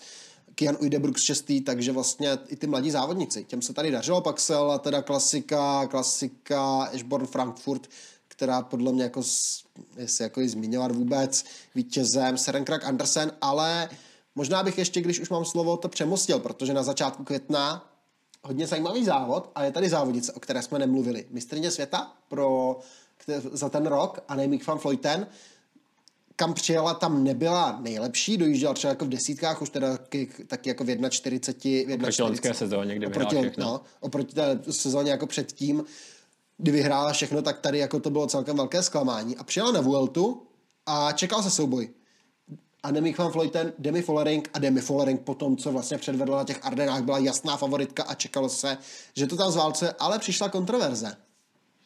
Protože Demi Follering se musel odskočit zkrátka a v ten moment přišel údajně, není, nejsou úplně o tom televizní záběry, přišel nástup Annemiek van Vleuten docela daleko před cílem se to rozdělilo a ve finále toto byl pak ten okamžik, který tu, eh, tu Grand Tour celou rozhodl, protože Annemiek van Vleuten se dostal do červeného trikotu, docela dost jednoznačně se dostal do, toho červeného trikotu a, a Demi Florinky pak jako tak sjížděla, obzvláště zajímavá byla pak ta poslední etapa na vlastně Lagos de Covadonga, kde byla výrazně silnější než, než uh, Annie van Vleuten Demi Florink. Nicméně nestačilo jí to. Nejela 56 sekund v té mlze uh, na Annie van Vleuten, nicméně celou tu Grand Tour poté prohrála o 9. Takže pravděpodobně tato, tato jako kontroverze rozhodla ten závod. Nicméně Annemiek van Vleuten po hodně neúspěšné sezóně dosavadní eh, získala první Grand Tour, takže i tak se vlastně dá mluvit o tom, že ta sezóna stála za to.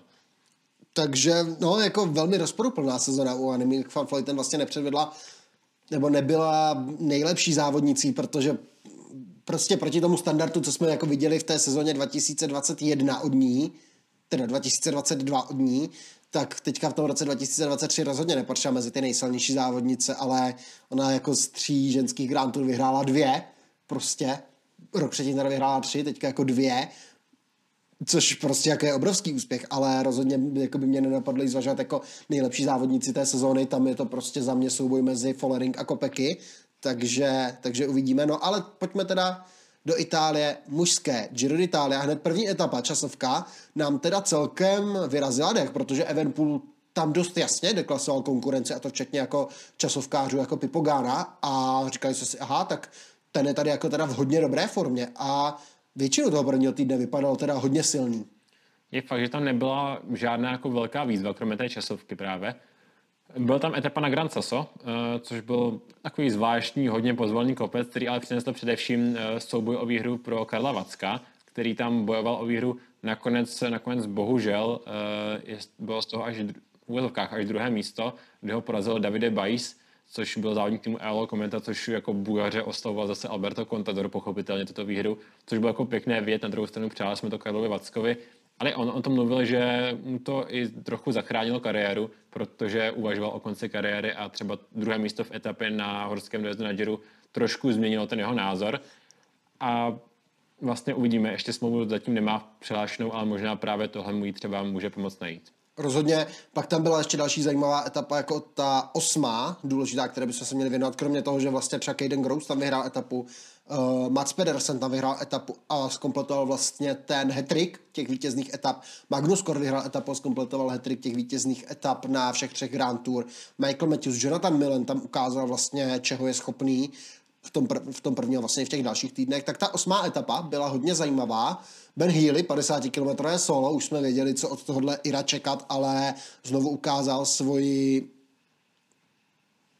nevím, jak to říct, prostě jako tu svoji, svoji skvělou formu asi a ten svůj jako talent, který vlastně v EF Hrozně lehce odjel od, od všech ostatních a vyhrál, takže jako skvělý, skvělá, skvělé vítězství. Ale přišla tam jako první ztráta pro Remka Evenpula, kdy mu vlastně ujeli Hart, Roglič a Tomas, ujel mu tam pak vlastně i nebo vlastně málo mu tam urval i třeba jako Almeida v té, v té etapě a další jako favoriti, takže tam to vypadalo, že Evenpool tahá za kratší konec, začal tahat za kratší konec provazu, bylo to přece jenom, ale říkali jsme si, byl to jako průčí kopec, který jako jemu úplně nesedí tam v závěru. Další den celá časovka a ta byla překvapivě vyrovnaná, protože Evenpool vyhrál před Geraintem na 35 km Evenpool porazí Gerainta Tomase o jednu sekundu, Táharta o dvě sekundy, Stefana Kinga o čtyři sekundy, Bruno Armila o 8 sekund, Primož Roglic 17. Hodně vyrovnaná časovka, ale my jsme o volném dnu asi jako zjistili, kde je zakopaný pes, protože celý nebo většina týmu Soudal Quickstep odstoupila kvůli pozitivnímu testu na covid a Giro zůstalo vlastně jediným závodem, který tady to, tady to řešil. A docela výrazně to řešil právě, nebyl to a tým Quickstep to doplatil uh, skoro kompletně, tam zůstali, myslím, v tom závodě tři závodníci. Uh, podobný problém řešil Inos, protože vlastně tak odstoupil Filipo Gána a měli tam závěr dva lídry a jako byli trošku jako ve strachu, jestli některý z nich bude o tom volném testu pozitivně testován. Nakonec naštěstí se to nikomu nepotvrdilo, ale uh, odstoupil právě Evenpool v růžovém trikotu, těsně porazil Granta Tomase v té časovce, takže jsme měli do toho dalšího, do toho, o tom prvním volném dnu, kdy Remco Evenpool teda ohlásil to odstoupení, tak uh, to znamenalo, že Grant Thomas přebíral, převzal ten růžový trikot od Evenpoola. I Vlasov vlastně tam měl nějaké problémy pak, takže taky ne, taky, taky Ten vlastně... měl covid, ale mohl pokračovat, že to bylo nějaké ty jo, to roz, jsou, rozdílná, no, to... rozdílná pravidla, ale tomu se úplně nevyznáme. K tomu, k tomu se ani jako nechci vyjadřovat, to je úplně na hlavu jako postavené, máte covid, můžete jet, máte covid, nemůžete jet. A tam byla vlastně, to, tam byla vlastně ta kontroverze ještě s tím vrtulníkem vlastně se řešilo, to bylo jako, no, jako to Giro bylo, to Giro bylo vlastně jako celé jako, dost vyhrocené ten první týden, že se tam řešilo, že se tam řešilo, že Evenpool získal nelegální výhodu tím, že letěl vrtulníkem zpátky a pak vlastně další den vši, všichni ti jestli co letěli tím vrtulníkem s ním, včetně Jana Hirta, odstoupili s covidem, takže tady ta kontroverze tam byla, každopádně druhý týden začal bez Evenpoola, Doteď nechápu, jak se povedlo Nikodencovi vyhrát dvě etapy v tom druhém týdnu. To jako klobouk dolů. Jeden jako z hodně zajímavých závodníků. On pak vlastně přijel ještě snad vítěznou etapu na Vueltě, pokud se nepletu mm, letos. No, teď nevím. Myslím si, myslím si, že... Myslím, že tam minimálně bojoval tu etapu někde, ale Jo, on byl, on, on, bojoval, on byl třetí. On tam bojoval v té poslední etapě na Vueltě, jak tam byl ten, ten šílený, šílený únik. Takže tam bojoval o vítězství, ale ale prostě jako hodně zajímavé. Hodně zajímavá etapa, jestli se pamatuješ, etapu 13. Mauroveni zase zauradoval 207 km, Col du Grand San Bernard a zkrácení té etapy, kdy vlastně, jestli se tam chtěli vyhnout nebezpečnému sjezdu ze stoupání, ze stoupání Croix de Ker, a protestovali proti stoupání Kroadeker, takže Mauroveni vzal to, že vyřadil stoupání svatého Bernarda a Kroadeker tam nechal jako startovní kopec. A pak se ve finále ukázalo, že to vlastně asi, že vlastně to kracoval kvůli počasí ve finále, které nebylo ani tak zase tak špatné, se ukázalo, takže jako eh, Tady to bylo dost, eh, se spekulovalo třeba o tom, že závodníci trošku přehnali, že to asi nemůžu protestovat po každé. Těžko říct, ten sjezd z Croix byl takový zvláštní a nebyl úplně bezpečný, ale to, že Mouro ho tam za každou cenu chtěl nechat, eh, zase svědčí o tom, že ho tam prostě chtěl mít. A Croix byl třeba jedno z těch nejtěžších kopců, co se na Giro to sjeli, ale moc to nějak nic nevyřešilo.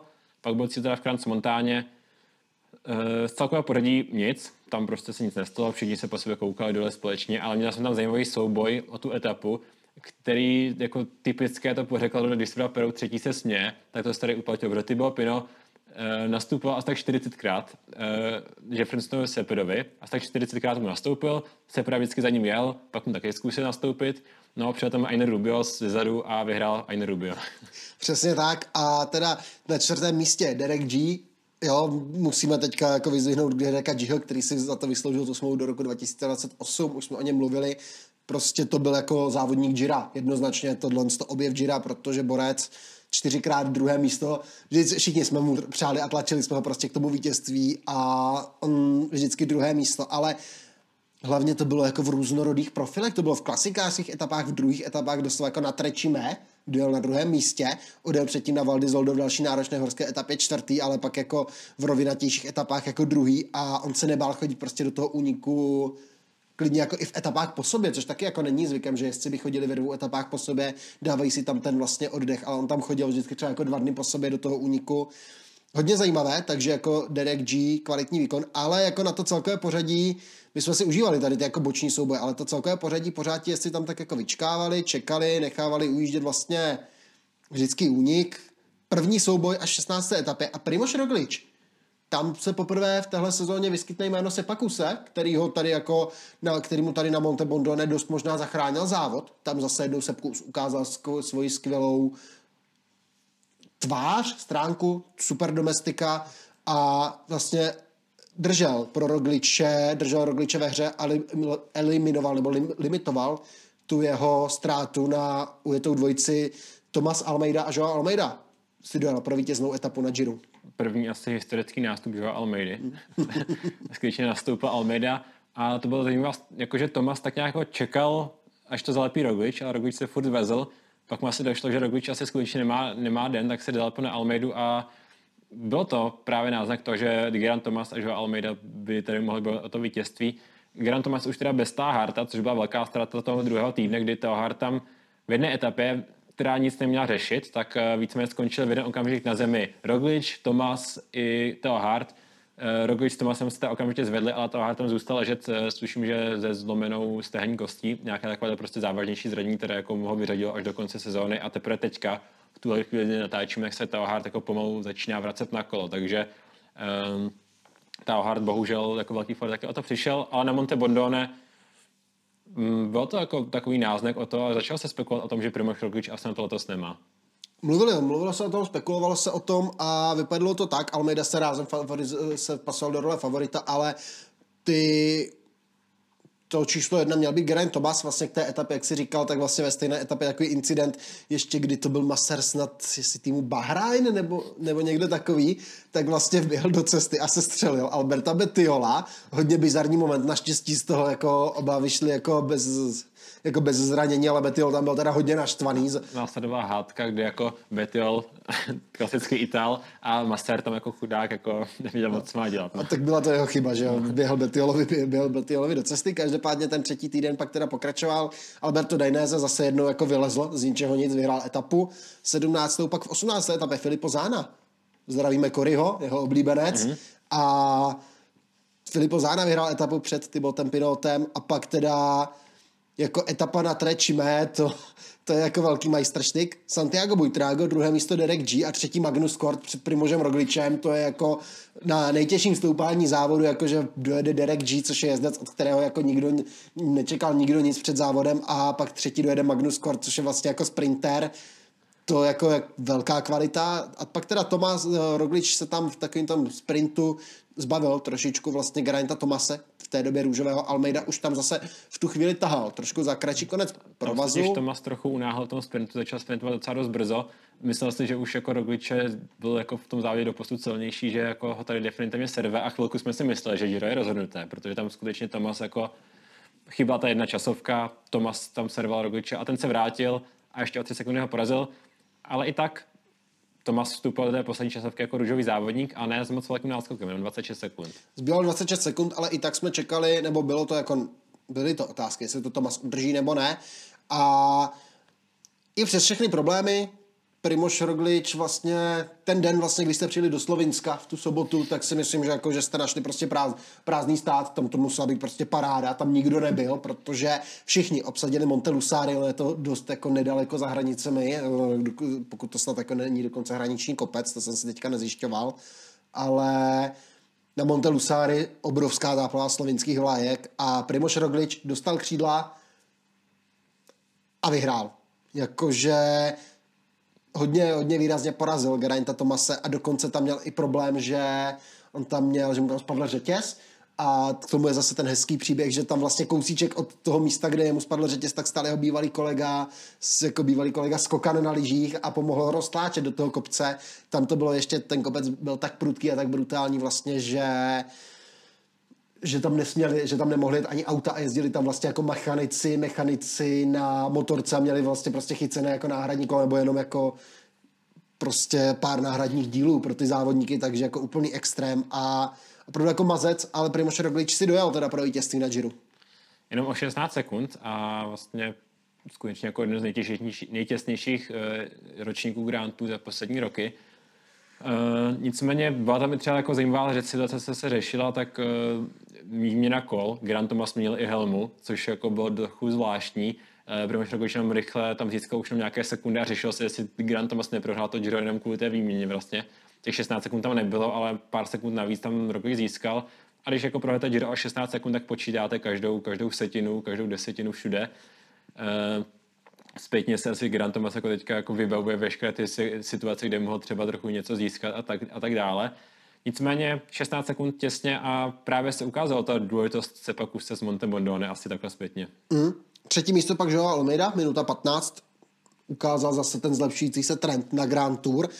Damiano Caruso čtvrtý potvrdil ten vlastně jako standard, taky jsme s ním asi tolik nepočítali před závodem. No páté místo, Miláček, Thibaut Pinot oblíbenec a favorit při své poslední sezóně. Pak, ale Ineos to zajel jako celkově týmově dobře, protože šestý Arendsman, desátý D+, a mohl, čekali jsme, že uvidíme velké věci. Eddie Dunbar, sedmé místo, osmý, Andreas Taknesun, devátý, Lenárkem na hodně zajímavá jména vlastně v té desíce na Giro, ale my jsme potřebovali ještě rozřešit jednu otázku. V Římě se uděloval se udál poslední sprint a jeden vlastně jako z nejkrásnějších momentů sezóny tohle, protože Mark Cavendish přešel do Astany s cílem vyhrát 35. 35. vlastně získat 35. výhru na Tour de France a No, předtím... Když vám rozjíždí sprinty Johnny Moscon, tak to úplně nemůže dopadnout dobře. Tak, jako mě, mě, mě, došla, mě vlastně došla slova. Marka Cavendish chtěl vyhrát ten 35. Tri, triumf na Tour de France. Měla to být poslední sezóna Marka Cavendishe, střihl si Giro, byl tam jako nedaleko za tě, těm vítězstvím čtvrté, osmé, třetí místo, ale jako nikdy to nebylo úplně ono. Teda ta pátá etapa, ta čtvrtá, ta byla jako, jestli si to vybavíš, tam to bylo jak vlastně on, jak, tam, jak se tam ti jezdci pomlátil víceméně mezi sebou. A to divím, divím se, že Cavendish to jako odešel po svých, kdy vlastně on tam měl na pravé straně silnice s někým kontakt, naletěl na bariéru, vymrštilo ho to vlastně, přeletěl celou cestu a vzal sebou na druhé straně další dva borce, takže prostě jako velmi brutální pád a prostě doslova se proklouzal cílem na pátém místě, takže to byla hodně brutální etapa, ale Cavendish to prostě jako naštěstí pro ně jako odešel celkem v pohodě, no a pak přišla ta 21. etapa a když vy dostanete vlastně jako jediný schopný závodník, který vám tam ty sporty je schopný rozjíždět, to Luis Lon Sanchez, tak je to dost málo, ale prostě přišel velký kamarád, Geraint Thomas padl na čelo, Luis Lon Sanchez za ním, Mark Cavendish za ním a v Římě se napsala nádherná pohádka. Mark Cavendish přijal 17. vítěznou etapu na Giro a ukázal, že prostě do toho starého železa pořád nepatří. Když tu pozici má, tak prostě je schopný to doručit ten výsledek. mě jako takhle trochu zpětně mrzí, když to vidím, že to, to nebyla jako úplně jedna z těch posledních uh, závodů, co Cavendish kariéře jel, protože jasně jsem rád, že ještě uvidím Cavendish příští rok, že dostane šanci dobývat toto 35. vítězství. Na druhou stranu jako tohle, že byla Giro pravděpodobně už nepojede, si myslím, že se jenom zaměří příští rok na Tour, ale jako, že tohle nebyla ta poslední etapa v kariéře, uh, jedna z těch posledních etap v kariéře mě trošku mrzí, jako pohádkové zakončení úplně kariéry by to bylo, ale i tak prostě neuvěřitelný příběh, kdy Geraint Thomas mu tam tu pozici připravil skutečně dobře. Jako já jsem si ten sprint zpětně roz, e, projížděl ještě a bylo to jako ukázkové rozjetí sprintu, připravil tam pozici. E, Mark Cavendish si poté našel zadní kolo Jonathana Milana, který už neměl nohy a Mark Cavendish perfektně zvítězil. Uh, Grant Master mu tam rozjížděl sprintem po toho, co prohrál celkový titul o 16 sekund, což jako taky chce asi uh, uh, trošku jako mentální síly uh, se sebrat po takovéhle porážce a Mark Cavendish teda uh, asi jako skutečně nejhezčí moment, kdy tam jako víceméně celý ten peloton mu chtěl gratulovat, včetně komentátorů, včetně jako všech, všech jako týmových kolegů, všech jako netýmových kolegů, skutečně jako super, super moment tam pod kolosem, asi jako pro mě asi nejhezčí moment té sezóny. Rozhodně, jakože tady to byla, tady to byla paráda a myslím si, že vlastně i když Mark Cavendish je velmi polarizující osobnost, nebo byl v tom pelotonu jako buď, jste, buď ho milujete. Možná část lidí, co nás sledují, tam jako ostře nesouhlasí. Jo, já si taky myslím, že, že, to, že, že, že, teďka jako to pár lidí jako vypnulo, ale... Minimálně prostě... celá slovenská populace. Co nás tak dobrý, dost, dost urážek, ale prostě jako je to strašně polarizující osobnost, někdo ho prostě miluje, někdo ho nesnáší, ale prostě tady to vždycky jako k tomu konci těch kariér tady těch velkých jezdců přichází jako, jako nějaké smíření a myslím si, že jako tento moment musel jako zasáhnout skoro každého, jo. Ale teď bych se přehoupl dál, zůstaneme ještě v Itálii, ženské Giro, a Nemík van Floydem po druhé, tentokrát jako zcela bez konkurence, 3,56 před Gilliet Labu, 4,23 před Gajou Realiny, na druhou stranu je pravda, že ta konkurence tady nebyla tak silná na tom ženském Giro letos, třeba tým SD Works semka neposlal Demi Follering, která by jako byla velkou vyzvatelkou, protože ono necelý měsíc vlastně po ženském Giro se jede Tour de France a takže ten SD Work se soustředil tam na ty cíle, ale Adam van Vleuten tři vítězné etapy a jasné, jasné vítězství a ukáz a prostě, už jsme o tom mluvili, závodnice, které bychom neřekli, že měla úspěšnou sezónu, tak má dva ze tří jako velmi prestižních závodů, dvě, dvě ze tří Grand Tour vyhrané. Jako Follering se připravoval na Tour, což asi byl ten hlavní, hlavní bod, ale pořád je to vítězství na Giro, takže Annie van Vleuten uh, tam bojovala asi hlavně s Gaiu Realini, která podle mě jako příští rok už bude ta nejlepší vrchařka v pelotonu, už jsme o ní mluvili, uh, ale vítězství Annie van Vleuten potvrdila dvě Grand Tour roce, vlastně ve finále úspěšná sezóna, i když jako u Annie van Vleuten je těžko mít úspěšnou sezónu po té, po té předchozí. No ale muži pokračovali těmi výplňkovými závody eh, mezi Tour a Girem, což jsou především ty významné závody uh, Zlatkom Švýcarská a Critérium de Dauphine, což byl obě dvě závody uh, byly, řekl bych, očekával se tak nějak jako souboj tady Pogačar se rozhodl vynechat všechno, ten prostě nejel z Dauphine ani Švýcarsko, vynechal dokonce i závod Slovenska, který jako v minulosti jezdil, takže Dauphiné byla víceméně jako jedno, jedna jízda na Sevingora a mohl mít tak už naznačeno, že Tour de France asi se úplně nebude potýkat s nějakým nedostatkem favoritů. Dvě výhry pro Laporta, dvě výhry pro Vingora, nový scénář pro tým Jambo Visma, Giulio Ciccone tam přidal etapu Žilin, ale Filip přidal se etapu jezdec, o kterém si myslím, že bychom se měli někdy v budoucnu taky pobavit, protože ten je prostě absolutně nulový. Měl zase nějakou smůlu, ale ani ty nohy tam letos jako nebyly úplně pořádně. No a pak teda závod kolem Švýcarska a takový ten smutný příběh té letošní sezóny. Úvodní etapa časovka Stefan King, pak ve sprintu vyhrál Biniam Girmay, třetí etapa Matias Kelmose, čtvrtá etapa Felix Gal. Než se dostaneme k tomu smutnému příběhu, musíme se pobavit i tady o tom Rakušanovi, když možná to necháme k Tour de France. I k Tour de France, ale proč na Švýcarsku jezdil skvěle prostě. On vlastně jezdec, o kterém my jsme tak jako i posměšně trošku říkali, že haha, tenhle frér vyleze jenom na závodě kolem Alp, což to zase jako potvrdil, ale on nám teda vytřel nejdřív na Švýcarsku a pak teda na Tour de France jako zrak. Pak pátá etapa. Juan Ayuso, vítězství, etapa do La Punt, ale nepříjemný moment. Ve sjezdu už trošku více vzadu, pád, Gino Medr nezvládla silnici, ještě s jedním jezdcem snad tam snad, s Magnusem Sheffieldem. S, jo, s Magnusem Sheffieldem, ale Magnus Sheffield měl teda jako štěstí, že spadl relativně dobře, bohužel Gino Mäder sletěl do rokle a další den v nemocnici zemřel.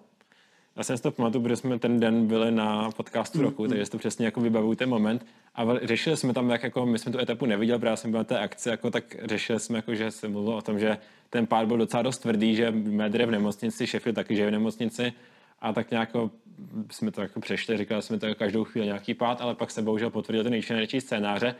Zvláštní bylo, že Sheffield i Madrid spadli ve stejné zatáčce v různý čas, úplně jako o pár minut po sobě, takže to bylo něco, co ukazuje, ta zatáčka nebyla úplně bezpečná, ale jako já jsem to, že jsem to docela dost v té etapě v tom rozboru kritizoval, že takovéhle dojezdy nepatří eh, na Grand Tour.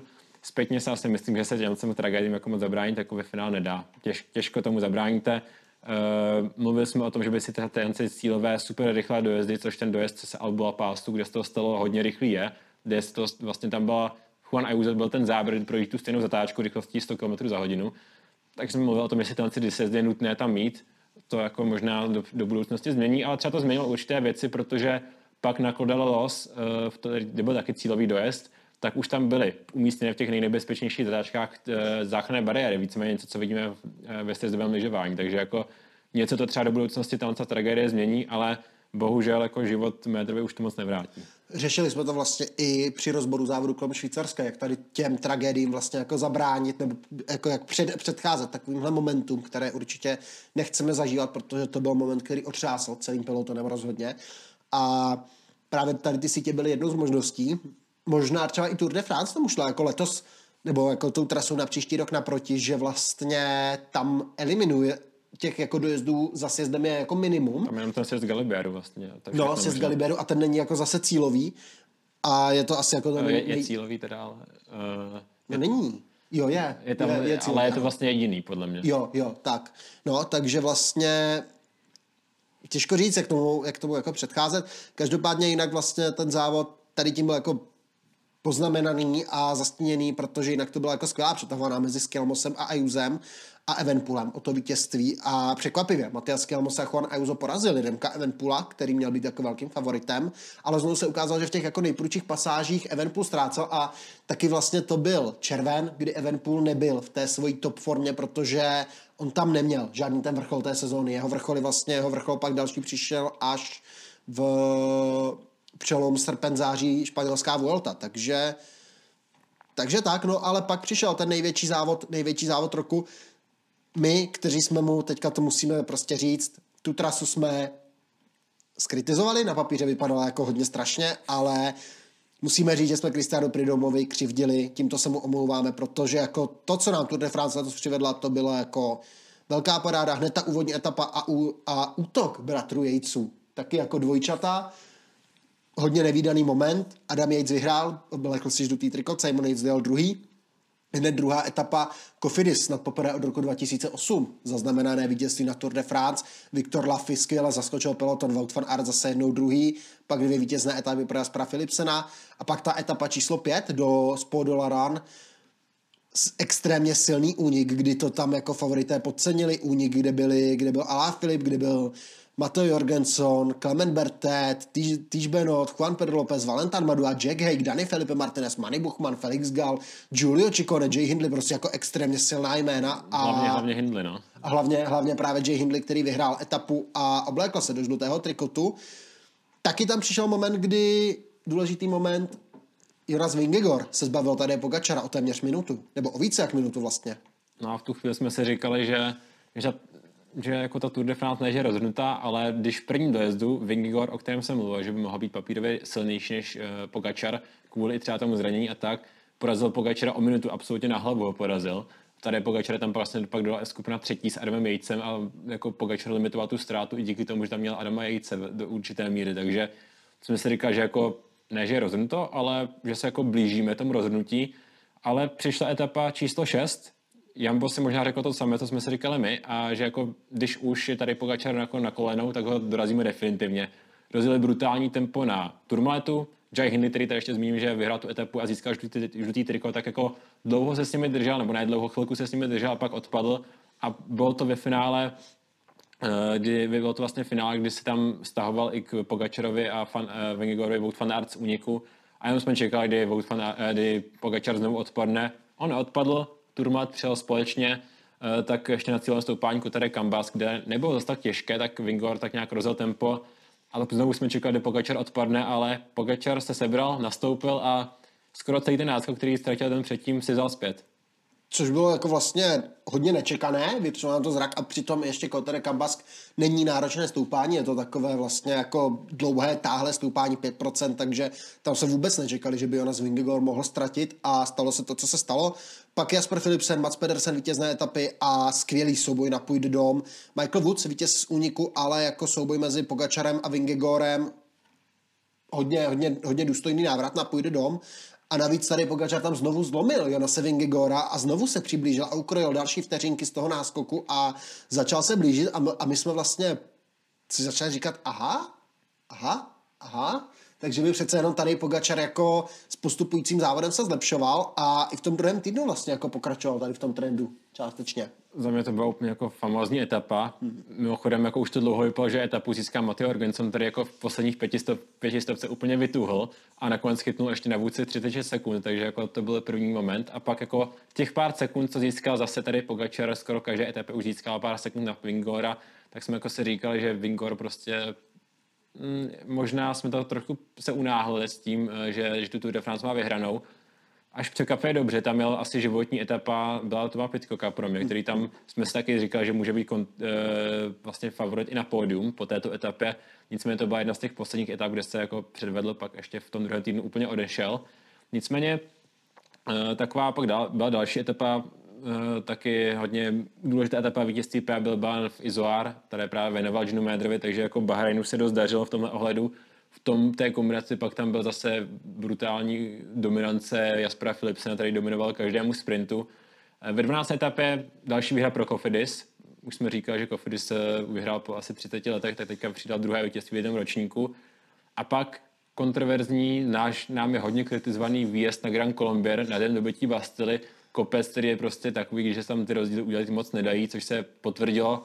Michal Květkovský se naskočil do úniku a víceméně udržel skoro půlku toho svého, nebo měl asi dvě minuty na, na začátku kopce a ztratil jenom minutu na silně dotírající skupinu favoritů, takže jako ten kopec těžko, těžko tam ty rozdíly ale. To je jediná etapa, za kterou si stojím, že tam neměla co dělat, prostě Grand Colombier je špatný vždycky a znovu se to potvrdilo, Pogačar ukryl další čtyři vteřiny, osm vteřin vlastně, on tam vybral ještě bonus cílový, ale to bylo zase Grand Colombier, sprint, v závěru proti Vingegorovi a Pogačar je prostě rychlejší v tom závěru, ale vítězství Michala Květkovského jako taky velký příběh, vel, velmi silný příběh, jako odepisovaný závodník. Velmi, no to už jako dlouhodobě odepisovaný závodník, už oni byl odepisovaný, on vyhrál Amstel, letos odepisovaný vítězná etapa na Tour de France, takže Květkovský vždycky jako ten výsek ještě dokáže doručit.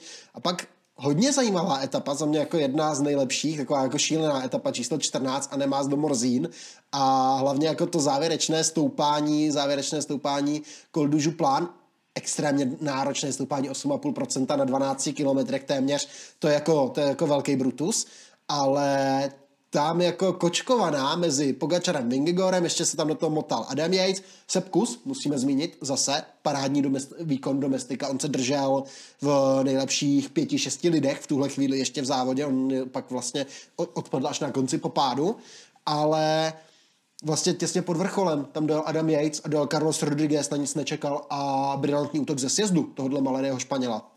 Jo, tady jsme ten sjezd kritizovali a ve finále tady ten sjezd mm-hmm. pak nám přinesl něco, co je super, že se stalo, protože jako uh, moje asi nejoblíbenější etapa té, to, té, té Tour de France, protože byl tam na konci návrhu Župán byl navíc uh, vlastně uh, bonusový sprint, který získal trochu překvapivý nás Vingigor, protože v tu chvíli, ve finále to pak bylo jedno, ale v tu chvíli to byl skutečně souboj o sekundy.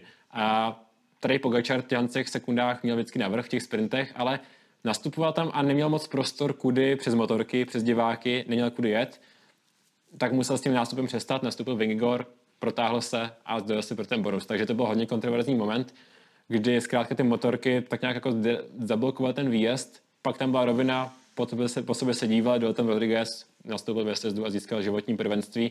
A v tu chvíli taky eh, hlavní favorit na to pódium byl asi Carlos Rodriguez, ale eh, ten pád a trochu odešlo tomu nohy ve třetím týdnu, takže nakonec to dopadlo jinak, ale za mě asi jako ta nejlepší etapa Tour de France možná. No Pogačara s Vingegorem tady dělilo vlastně 10 sekund od sebe jenom.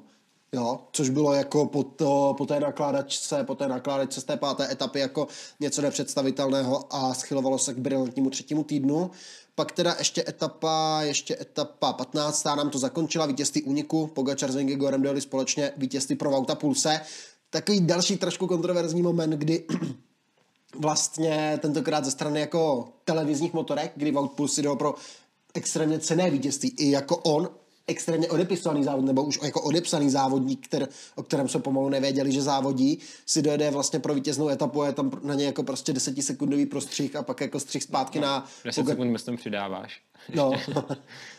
a tam je prostřih, na ně jenom taky jako prostřih, takže to bylo takové jako trošku kritizované, ale to byla záležitost už prostě jako komentátorů, no ale pak přišel druhý volný den a potom časovka z Pasy do Komblo, a Jonas Vingegor nám řekl, nám hodně rychle na začátku toho třetího týdne vysvětlil, jak to teda bude.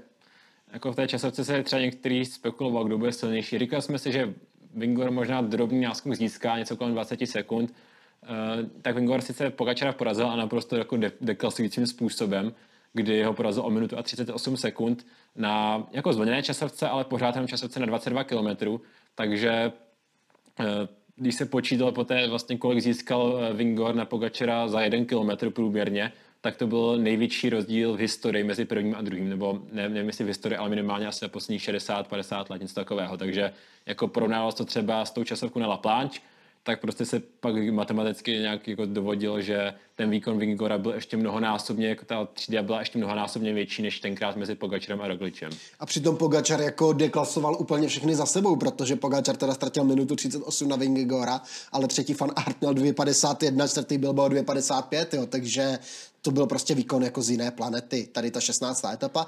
No a pak přišel 17. den závodu a rozuzlení do Kurševel přes vlastně přes Col de la Los a teď přijde teda ještě chvíle Felixe Gala.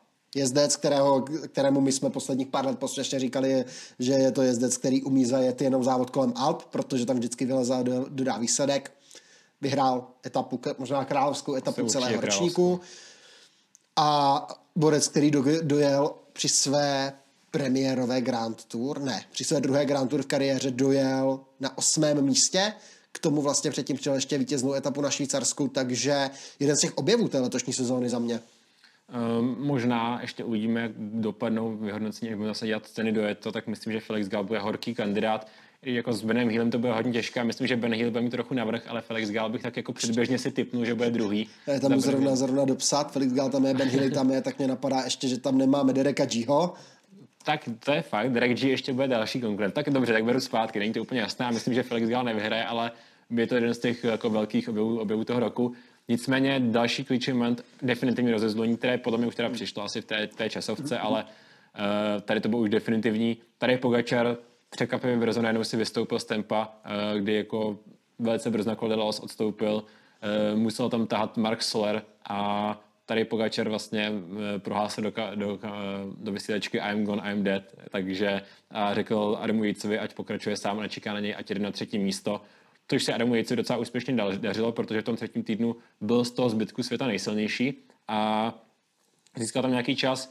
Uh, pak tam byl opět jako kontroverze, kdy s tím motorkem Jonas Swingor taky tam, myslím, těsně tam motal kolem těch motorek a nakonec jako všem kontroverzím tak nějak vyhl a dokonce v závěru tam předjel a ujel mu uh, Pio Bilbao, který jako taky nějakým záhadným způsobem se objevil v tom třetím týdnu, ale Jonas Swingor jako definitivně stvrdil to své vítězství, tam už nebylo po této etapě úplně o čem, stačilo mu dokončit tu etapu, protože měl 7 minut a půl na tady Pogačera a bylo asi hotovo. Jo, vlastně, ale to byl velmi zajímavý únik, protože Gal byl v desíce, druhý Yates byl v desíce, třetí byl byl v desíce, Gody byl v desíce, Tobias Haaland, Johannesen, vlastně Uno X asi taky bude pak jako na chvíli aspoň jako nějaký příběh sám pro sebe, ale tady vlastně to Jonas Vingegor rozhodl, 18. etapa a takové znovu zrození Kaspra Asgrena a celého týmu Soudal Quickstep. My jsme vlastně na ně zapomněli. Je Záchrana, záchrana jako celého. záchrana celého, celého závodu. Kaspar Asgren vítězná etapa v 18 úniku a hned druhý den druhé místo za Matem Mohoričem. Jako taky velmi zajímavý výkon, ale hodně zajímavá etapa, kdy tam vlastně ujeli Mohorič a Asgren O'Connor a za nimi se tam, jak, za, za nimi se tam prostě jako střídala skupinka Christoph Laporte, Mats Pedersen, Jasper Philipsen, Tom Pitcock, Alberto Bettiol, Matteo Trentin, Matěj van der Poel. Jo, prostě jako hvězda vedle hvězdy se tam střídá a prostě Mohorič, Asgren, O'Connor, Mohorič, Asgren jsou prostě extrémně motoroví závodníci, kteří se složitě chytají a ukázali to znovu a vyhráli tady tu etapu, ale vyhrál teda Mohorič před Asgrenem a pak teda 20. etapa Nele Markstein, tady Pogačar s Adamem Jejcem vlastně aspoň taková jako symbolická záplata. Tady Pogačar si dojel pro pojištění toho druhého místa a pro tu, pro tu etapovou výhru. Druhý tam dojel teda Felix Gál, klobouk dolů, jako velmi dobrý výkon, třetí, třetí na Vingegor. No a pak teda jedno z velkých překvapení, Paříž, a vítězství Jordiho Meuse. Já ještě nevím, k té 20. etapě tam pořád se to nejvíc vybavím, byla to jako poslední rozlučka, to byla ta Pinota, jasně, který jako jasně to, co tam on ještě to naplánoval, tak jako, že škoda, že mu to nevyšlo na tu etapu, ale tady Pogačar měl trošku a tým měl jiné plány zkrátka, ale uh, tak jako vyloženě obrovskou kulisu jsem možná ještě nikdy neviděl. Zpětně prostě mrzí, mrzí, že jsem tam nebyl, to musela být neskutečná atmosféra. A Thibaut Pinot ještě to udělal tak, že skutečně ty kopce, eh, ty domácí kopce ve Vogezách přejížděl jako první a byl dojet až na ten poslední. Takže jako škoda, eh, že Pinotovi to nevyšlo, asi jsme to všichni přáli. Nicméně pak teda vítězství překvapivé první pořádně velká porážka pro Jaspera Philipsena a přišla na tom nejdůležitějším sprintu v Paříži, kdy Jordi Meus jako hodně překvapivě se tam najednou objevil a poprvé na Tour de France eh, v poslední etapě a vyhrál vlastně jako vyhrál v těch sprintech jako poprvé někdo jiný. Ještě jsme vlastně zapomněli zmínit Marka Cavendishe, který vlastně zkoušel útok, byl, byl tam vlastně druhý, ale pak bohužel pád zlomeně na klíční kosti a toho vyřadil. Ale byl tam vlastně druhý v jedné etapě za Philipsenem. Uvidíme příští rok, proti Jasperu Philipsenovi to bude jako složité. A těch sprintů tam moc nebude. A těch sprintů ta trasa mu jako taky nesedí, takže prostě uvidíme, ale třeba jako se to snad podaří třeba ho Geraint Thomas rozjede v Paříži, že jo. To je to, samozřejmě jako... 2012 Bradley Wiggins, 2024 Geraint Thomas, mohlo by být, ale každopádně na Zvingegor dominantní vítěz. Tour de France a trošku kontroverzně i závodník roku zvolený jako získal tu cenu Velo d'Or, tu nejprestižnější cyklistickou cenu, kterou získá nejlepší závodník roku. Mezi ženami teda Demi Follering, tam to bylo asi jako mezi ní a Lotte Kopeky, ani jedna možnost by nebyla špatně, ale tady už je to trošku kontroverznější. Vzhledem k tomu, co dokázal Pogačar, vzhledem k tomu, co dokázal Van Der Poel v té sezóně, tak ale Jonas Vingegaard přece jenom taky jako... A teoreticky do toho ještě může stáhnout jako Primož Roglič, že jo, Giro, no, Giro, Katalánsko, Tireno, Burgos, třetí místo na Vueltě, takže jako...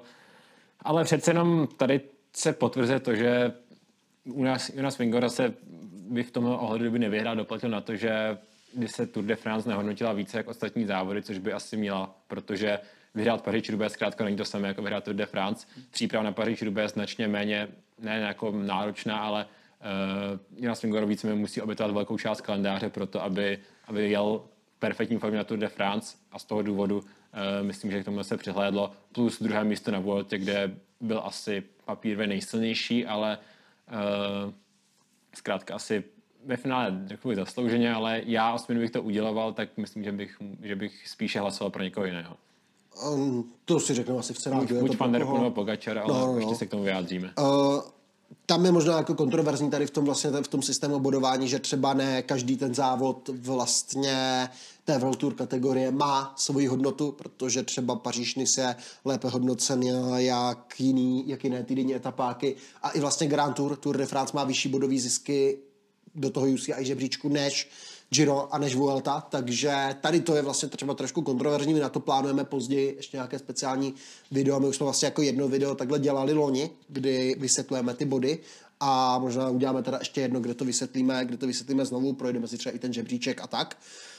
Každopádně pak po Tour de France klasika San Sebastian a to je prostě každoročně, když tam přijede Remco Evenpool, tak je to záležitost jeho, takže letos tomu nebylo jinak.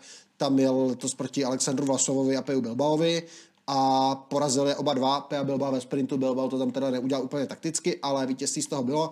Závod kolem Polska aspoň v rychlosti, Matej Mohorič si dojel pro vítězství před Joanem Almeidou o jednu jedinou vteřinu, kterou uhájil vlastně v časovce. taky jako hodně zajímavý takový závod. Rafal Majka tam vylezl, vyhrál etapu. Ve sprintu tak... vlastně proti, v horském sprintu proti Mohrečovi a Kratkovskému, kde byl jako jasný outsider. Zvláštní, ale... Zaj, zajímavé. No ale pak netradičně vlastně v srpnu přišel ten další vrchol sezóny mistrovství světa. A ještě možná, když se dostaneme k mistrovství světa, asi ženská Tour de France jsme nerozbírali. Ženská Tour de France a Czech Tour. A Czech Tour, tak první ženská teda Tour de France, eh, která letos jako vyvrcholila, opět se vybralo jedno legendární stoupání, které rozhodlo, a to byl Tourmalet, kdy do té doby víceméně jako Demi Floring byla trochu silnější, ale s Annemiek van Vleuten to bylo tak nějak jako na hraně, eh, nebo ne na hraně byla trochu, ale říkal se, že ještě van Vleuten třeba může překvapit. Do toho se tam motala do Kopek, která jako klasikářka víceméně držela, držela krok v těch dosavadních etapách, eh, nebo ne držela krok, ona byla v žlutém trikotu a vedla, ale jako říkalo se, že eh, Tourmalet bude definitivní konec, což se nestalo. Což se vlastně jako nestalo, protože jako Lotte Kopecky, to byl jeden z největších výkonů v sezóně, ona, ona bojovala a držela vlastně tu svoji naději a vlastně po Turmaletu teda padla na čtvrté místo v tom celkovém pořadí, 2,35 ztráty za Demi Follering, která prostě na tom turma, na Turmaletu jako vládla. Hodně dobře se ale tam předvedla třeba Katarzyna Nevědomá, to byl jako pěkný výkon od této polské závodnice. A nakonec vlastně nám to tady usadila ta časovka Marlen Reusser, nejlepší časovkářka vlastně pelotonu, vyhrála tu časovku před Demi Follering. No ale třetí byla Lotte Kopecky a ty další závodnice Katarzyna Nevědomá a hlavně Anne, Anna, Anne Michal Floyten. Tam jako vybouchla v té časovce a Lotte Kopecky, klasikářka, která tady neměla vlastně žádné ambice na celkové pořadí do toho žlutého trikotu, se dostala díky jako povedenému náhodnému útoku v první etapě, tak dojela vlastně druhá na možná, na možná jako nejtěžším závodě, nebo v tuhle chvíli klidně sice to byl třeba třetí ročník, ale i tak to byl vlastně jako na nejprestižnějším ženském závodě asi. Asi se Tour de France prostě rychle stal nejprestižnějším závodem. Myslím, druhý ročník takže, dokonce to byl. Uh, třetí, no. Tady, to, tady toho vlastně druhý ročník a třetí je příští rok. Jo, máš pravdu asi, no. No, to je dobře. A, takže zajímavý, zajímavý, zajímavý moment. A Czech Tour, tak uh, pojďme asi k Czech Tour, největšímu českému závodu. Um, mluvilo se o tom, jak se Czech Tour zlepšuje. My tady máme trošku rozproplné názory, protože podle, nás přijala trošku slabší konkurence než v těch předchozích letech. Největší lákadlo bylo účast Chrise Fruma, uh, což bylo super. Rádi jsme měli Chrise Fruma na českých silnicích, nejenom my, protože měl úplně nej, asi největší podporu. Stal se dokonce moment, že Eh, musel rozdávat tolik podpisů, že eh, pozdě odstartoval do etapy, což asi ukazovalo i to, jak eh, vážně bere tady Czech Tour a jaké má tady ambice. Ale pak to bylo vítězství mladého Floriana Lipovice před Brent Svíhofem. Třetí byl Jakub Otrubak, jeden z těch nejúspěšnějších českých závodníků, o kterém jsem moc nemluví letos. Ale Florian Lipovic, 23 let, vítězství na Czech Tour a často Czech Tour třeba ukazuje do budoucnosti některé úspěšné závodníky. Rozhodně třeba Itmar Einhorn vyhrál úvodní etapu, izraelský sprinter, taky vlastně jezdec, který by mohl do budoucna vlastně atakovat ty nejlepší sprintery.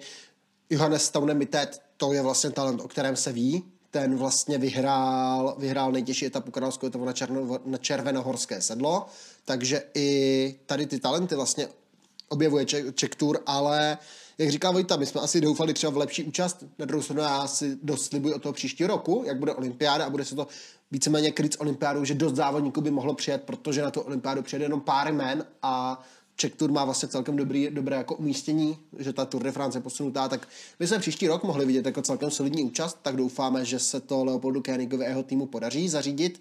Každopádně pojďme teda, pojďme teda dál, pomalu se překleneme k Vueltě, ještě předtím se ho teda jako Bemer, Bemer Classic, hodně zajímavý závod, tam Mats Pedersen vlastně hodil jako ukázka toho nějakých 600, tam byl vlastně ujetý únik, nebo je vlastně ujetá skupina, ale peloton už je tak, tak jako měl, na, byla taková naháněčka do posledních metrů a najednou se z pelotonu zvedl Mats Pedersen a všechny tam přežehlil 600 metrů před cílem. Parádní výkon, to jako klobouk dolů, pak ještě Renevi Tour, bývalý Bing Bang Tour, závod, který trošku jako za mě upadá, by mě přišlo. Jasper Philipsen vítězná etapa, Mike Toynisen, Sam Wells, Matej Mohorič, ale důležitý moment, časovka ve druhý den a Joshua Tarling, další jako takový jako kometa té sezóny prostě, jakože protože Joshua Tarling v 19 letech, co předvádí, vzal ten peloton prostě útokem. No jako vypadá to, že příští rok se on stane tím časovkářským číslem jedna, pokud to jako takové pokračovat.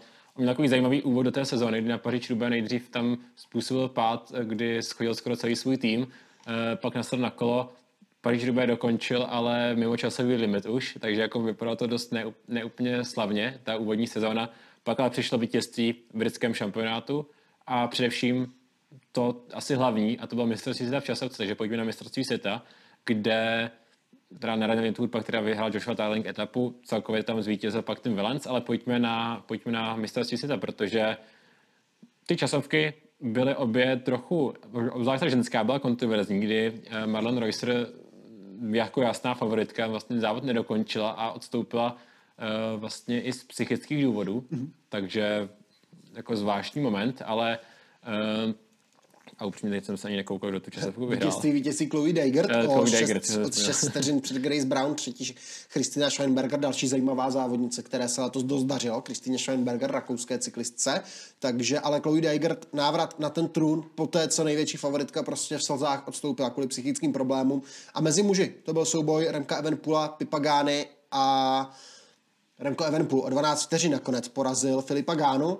Oba dva vlastně za sebe asi dali jako maximum a Evenpool tady na té trase, která jemu jako svědčila možná ještě lépe než Gánovi, tak prostě dokázal, dokázal vlastně to zúročit. A z toho duhového silničního trikotu se převlékl do duhového časovkářského titulu, no ale bronzovou medaili 19 letý Josh Starling, čtvrtý Brandon McNulty až pátý třeba van Aert, velké zklamání té časovky. No, hodně velké zklamání, ta časovka se vůbec nepovedla třeba ani Grantu Tomasovi, tady Pogačerovi, ty úplně jako vyhořeli, ale ten souboj o to vítězství byl zajímavý, kdy Gana měl lepší den první mezičas, pak ho jasně přežil Evenpool, pak na tom posledním se zase vraceli, takže jako za mě důstojné mistrovství světa a Joshua Tarling, jeden z těch nejmladších medailistů na mistrovství světa. Jsem zvědavý. nejmladší dokonce. No, možná, ale když je fakt, že právě Evenpool, myslím, že v Yorkshireu byl taky 19 mu bylo, mm-hmm. takže tam to bude oddech a myslím, že Joshua Tarling má drobně navrh. Uh, na René Tours pak stal i jako nejmladším vítězem World Tour historii mm. o pár dnů před Evenpoolem, takže jako uh, zajímavá, zajímavá, zajímavé momenty. A pojďme asi na hromadné závody, uh, protože ty se konaly právě na tom dost kritizovaném okruhu v Glasgow, kdy to víceméně bylo takové jako kritérium, Eh, kdy jako skutečně něco, co zažívají závodníci ne úplně na mistrovství světa, takové jako krátké, krátké výbušné okruhy, které ještě třeba v podání mužů byly přerušeny eh, ekologickými aktivisty, kteří tam připoutali na trasu a eh, nechtěli pustit do dlouhé, dlouhé minuty závodníky dál, ale nakonec to pochopitelně povedlo, povedlo dát pryč a pokračoval závod. První se teda muži a byl to teda za mě jako jeden, ačkoliv, ačkoliv kritizovaný, tak za mě jako mistrovství světa, které se z těch posledních let třeba povedlo skoro nejlépe, nebo divácky byl nejatraktivnější. Tak. Rozhodně souhlasím, ta trasa nakonec vlastně sice byla extrémně technická, my jsme ji jako taky kritizovali celkem, ale vlastně ve výsledku přinesla parádní závodění a viděli jsme tam souboje těch nejlepších prostě, protože to byl souboj Pedersen, Pogačar, Van Aert, Van Der Poel, Stefan King se tam do toho motal, pak tam teda jako byli takový jako závodníci Italové vypadali dobře a ti tam měli smůlu, vlastně Bettiol tam zkusil dlouhý nástup, Trentina vyřadil smolný pád, takže ti, ti doplatili vlastně na smůlu. Zase dělilo se to strašně brzo před cílem a vybouchl. Třeba Remco Evenpool právě vybouchl v, té, v, to, v tom závodě, protože nestihl to dělení, ale naopak tady ti jako hlavní favoriti ti tam byli a předvedl skvělý závod. 22,3 km před cílem Matěj van der Poel očasal konkurenci a dojel si pro vítězství. I přesto, že vlastně tam v jedné z těch mokrých zatáček spadl, tak mu to nezabránilo a vyhrál o minutu a půl, úplně jasně. Ale podle mě to byl jako závod, který dostal ty závodníky na hranu všech jako fyzických a možná i psychických jako možností, takže právě důstojné mistrovství světa, které otestoval všechnu tu, všechny ty schopnosti. A Matěj van der Poel bude důstojným mistrem světa. Vogt van Aert teda znovu druhý, tady Pogačar bronzová medaile, takže prostě jako těm třem nejlepším závodníkům současného pelotonu, možná plus Jonas Vingegaard, možná plus Remco Evenpool, tak vlastně, ale tady ti tři jako zasloužené podium. Mats Pedersen čtvrté místo, těsně Brambora, Pogačar ho tam porazil ve sprintu, takže to byl ten mužský závod a mezi ženami to byl taky, ale to byl taky jako parádní závod, tam vlastně taky ujela početná skupina, byla tam Armík van Floyd, tu taky vyřadil teda defekt z toho boje při tom posledním mistrovství světa, ale byly tam i další závodnice a byly to jako parádní nástupy. Ty skupiny se tam vlastně trhaly, sjížděly, rozjížděly a nakonec to byl souboj vlastně týmových kolegyň a dvou obrovských kamarádek, odkud jin, odinut než z SD Works, ale tentokrát v jiných reprezentacích bylo to Lotte Kopecky proti Demi Follering, doplnili tam ještě se Utr Ludwig v tom souboji, ale Lotte Kopecky ujela a za mě taky důstojná mistrně světa, prostě letos to možná vyhráli ti dva jako nejlepší závodníci té sezóny. Jako Demi Follering vyhrál to ostatní, tak aspoň ten titul mistra světa podle mě po právu připadl té kopeky. Matěj van der Poel taky jako v momentě, když už jste si mysleli, že ty závodníci a závodníci jsou úplně na hraně, tak právě jako třeba Van der Poel se sebral a najednou ujel o minutu a půl, takže jako úplně jako zasloužení vítězové i skrze ty pády, třeba Van der Poel, který tam ještě pak řešil to utahovací kolečko, ten boa systém, který mu jako tam haperoval, jako zkrátka steroval a myslím, že nějaký fanoušek má takový pěkný suvenýr. A ten mistrovství světa podle mě spoustu závodníků řekne, že to byl pro ně nejtěžší závod eh, v kariéře asi všichni, kteří ho jeli a nejeli to mistrovství světa v Yorkshireu, což bylo možná ještě o něco náročnější, co se týče těch podmínek. Ale právě nečekaně, nebo ne, netradičně po mistrovství světa přišla Vuelta v termínu, který, no, že přichází po mistrovství světa nebylo úplně zvykem, ale bylo to tak a bylo to teda očekávaný souboj týmu Jambo, který tam přivezl ty svoje tři nejsilnější závodníky, Kus, Pogačar, eh, Kus, eh, Roglič, Vingegor. Do toho hodně oslovené jméno Remka Venpula a do toho jsme čekali, co předvedou mladíci, nebo mladík týmu UAE Juan Ayuso, o kterém jsme hodně mluvili, že už by tento rok mohl vyzvat třeba i ty nejlepší. Společně třeba s Joel Almeidou, anebo co předvede Enric Mas, samozřejmě, co předvede Aleksandr Vlasov a další závodníci. Ale to je naše oblíbené téma, protože první týden jako to byla bomba, to, byla, to byl průser za průserem, když to tak řeknu. Časovka, týmová časovka v Barceloně. A oni jim nezapnou osvětlení půlce týmu, že vlastně jako jim tam svítí doprovodná doprovodná vozidla, to byla jako bomba, takže DSM, které startovalo jako druhé, ještě se jelo v těžkých podmínkách za deště, že jo, a pak vlastně po té časovce ti ještě na těch časovkářských speciálech museli dojíždět na hotelu, bez, jaké, bez jak, na hotely bez jakéhokoliv doprovodu, to bylo jako, to bylo jako špice. DSM teda vítězství překvapilo Lorenzo Milesi, eh, červený trikot, zajímavý výsledek. Ostatně si to, to vlastně jako kritizovali, Evenpool se hodně vstekal oprávněně samozřejmě, Jambo tam řešil technické problémy na Sevingegora a tak podobně, proto tam byla strata, jo, některé týmy tam jako několikrát spadly, Jacob měl obrovskou smůlu. Druhá etapa znovu do Barcelony, kontroverze, údajně nebezpečný finish, ve výsledku to tak ne- nevypadalo, takže jako neutralizovaná etapa a organizátoři tam vlastně hledali ty výsledky na těch devíti kilometrech, kde brali jako finish, tak podle jako fotek diváků, kdo v té skupině byl, kdo v té skupině nebyl. Prostě jakože a pak vlastně v těch dalších etapách, jako v té třetí etapě na Arinsal, kdy Evenpool vysprintoval a pak tam se střelil vlastní, vlastní masérku nebo vlastně maséra a měl ten krvavý, krvavý šrám prostě na obličeji.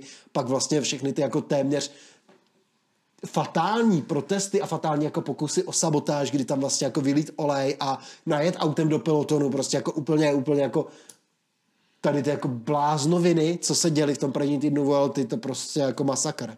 to bylo hrozně zajímavá, ale ne z toho závodního hlediska, minimálně ten první týden, myslím, protože tam se furt něco dělo a na té silnici jako no, zase tak zajímavé to nebylo. Uh, taková jako už jako Vuelta, no, jako bylo to už od, začátku dominance týmu Jambo, uh, vlastně kdy v šestý den závodu, v šesté etapě vyhrál Sepkus etapu a těsně se dostal za Laniho Martineze v celkovém pořadí. A dost jasně odskočil těm celkovým favoritům, ale pořád jsme říkali, že Sepkus jde třetí Grand Tour v roce, nic moc se nestane. Očekáváme, že Sepkus pak teda ztratí, přeskočí Vingor nebo Roglič. Nicméně to se pořád, pořád nedělo a tak, jak jsme pokračovali, tak se to pořád nedělo. A vy jste nám vlastně na těch našich jako live streamech psali, že vlastně a vy toho se pak se podceňujete, on určitě jako to vyhraje, to dá prostě, oni mu to nechají a my jsme furt, ne, to, jako to, to nedá, nedá, no on to dál. Ale jako bylo tam i dalších pár jako takových hezkých mikropříběhů, třeba vítězství jako překvapivé Jeffrey Supa v etapě v té sedmé, to bylo, to bylo jako velmi hezký příběh kdy závodník, vlastně, co, kterému výhry prostě unikaly, tak si dojel pro to vítězství. Byly tam i další kontroverze se zkracováním etap, třeba v té deváté, tak podobně. Ganata vyhrál časovku, Jesus Era vyhrál etapu, Molano vyhrál etapu, ale čekalo se prostě, kdy odpadne nebo kdo kdy jako vyhoří. Takže přišla důležitá etapa na Trmale, tam Jonas Vingegaard dostal volnou ruku, ujel, Sepkus v červeném trikotu vlastně ho následoval, třetí tam dojel Primoš Roglič, takže Jambo ukázalo tu svoji sílu a vypadalo to ale prostě, že začali se vlastně Roglič s Vingegaardem blížit. Je to etapa, ve které vybouchl Remco Evenpool na Turmaletu, tam prostě skončila ta jeho pouť celkovým pořadím. Na druhou stranu on si hned další den spravil chuť a vyhrál etapu z uniku na Lara, Nelara Belagua, takže pak vyhrál vlastně ještě další dvě etapy a vrcharský trikot celkem jasně, takže tam si spravil chuť, ale my jsme čekali, jak to bude, jak to bude dál. Trošku mě bylo líto celou dobu Primože Rogliče, který tam mě přišel, že byl trošku zazděný a za, zavřený a zamčený týmem Jambo a tu volnou ruku tam dostával. Spíše jenom Jonas Vingegor a nakonec vlastně přibližoval Sepu Kusovi v té 16. etapě třeba do Beches, tam dostal právě na Zvingegor volnou ruku a Roglič musel sedět se Sepem Kusem a víceméně, víceméně ho hlídat a Kristo Vingegor tam dostal zase minutový náskok. Přesto to byl Vingegor, který na začátku ten jako náskok v těch kopcích prvních postrácel a vypadal jako nejslabší z té trojce, ale prostě asi ten rozhodující moment to je etapy, kdy jsme jako mohli začít uvažovat o Sepu Kusovi, bylo, byla etapa na Anglíru. A kdy asi doteď dost diskutovaný moment, který zpětně se nějak objasňuje, protože zkrátka měli jste první dva lídry, Primož Roglič tak nějak rozjel tempo, po té, co odstoupili všichni závodníci, zůstal tam právě jenom Vingigor a Kus, takže je všechno pohodě a najednou začne se vkus ztrácet a jako teď se má jako se Roglič s Vingigorem dělat, že jo? protože uh, se v červeném trikotu, na druhou stranu ztrácí a vy tady přicházíte jako osobně, pořád to týmový kolega, ale osobně máte šanci vyhrát Vueltu, takže jako není to úplně nic, nic malého, po čtvrté rekordní, nebo vyrovnání rekordu, takže no a Roglič se rozhodl tak, že to čekat nebudou uh, a pomalu přicházel Sepkus o ten červený triko, tak nějak sekundu po sekundu ho ztrácel, ale objevil se spasitel ze Španělska, vrátil se do letošní sezóně netolik viditelný, kromě závodu kolem Baskicka, Mikel Landa, objevil se a načínal na, na, na, na, na, před Sepakuse a Sepkus uh, najednou začal ten náskok limitovat a do s 19 sekundami. Navíc ještě před Mikel Landou vybral bonus a to třetí místo a červený triko udržel těsně, ne jako nějakým velkým náskokem, vlastně 8 sekund před Vingorem, ale byl v tom červeném trikotu, což bylo, i kdyby to bylo o sekundu, tak pořád to asi ve finále rozhodlo to, že se kus vyhrál Vueltu a ne Vingor. Rozhodně, protože Mikelanda tam prostě zachránil den pro, pro Sepakuse a i vlastně jako ta cesta Mika Landy tou sezónou byla hodně zajímavá. Vůbec se povede na Tour de France, absolutně jako nulový odepisovaný závodník a teďka jako na Vueltě znovu zrozený. Hodně výrazně mu tam pomáhal celý tým, tam Bahrain dostal křídla, Santiago Buitrago skvěle jezdil.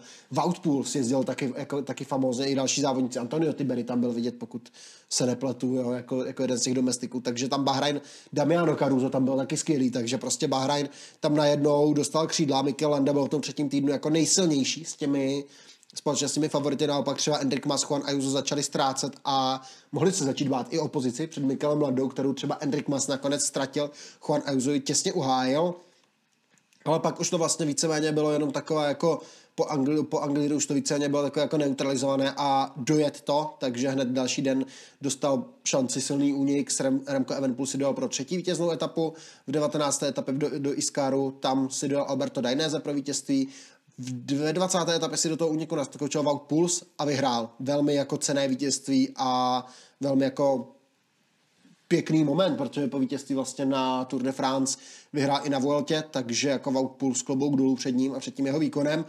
Kontroverzní moment přišel v týmu Bora, protože Kian Udebrooks v těch kopcích vypadal lépe jak Aleksandr Vlasov, ale pořádně vlastně nevíme kde, jak, co se stalo a Bora tak nějak zařízla Kiana Udebrukse v té 20. etapě. Vlasov se dostal v tom celkovém pořadí před něj a máme z toho teďka jako takovou vlastně jako nejžhavější kauzu v tom pelotonu, že Kian Udebrooks vlastně není spokojen s tím, jak se k němu Bora zachovala a vypadá to tak půl na půl, že rozváže smlouvu, nerozváže smlouvu, ti zástupci, určitě, ty zájemci by určitě byli, mluví se o Inosu, proběhlo FDŽ těmi, těmi spekulacemi další týmy a tak uvidíme, jak dopadne rozuzlení téhle kauzy, ale jako Bora by byla hloupá, kdyby si nechala jako utécky a na Udebrukse na úkor Alexandra Vlasova.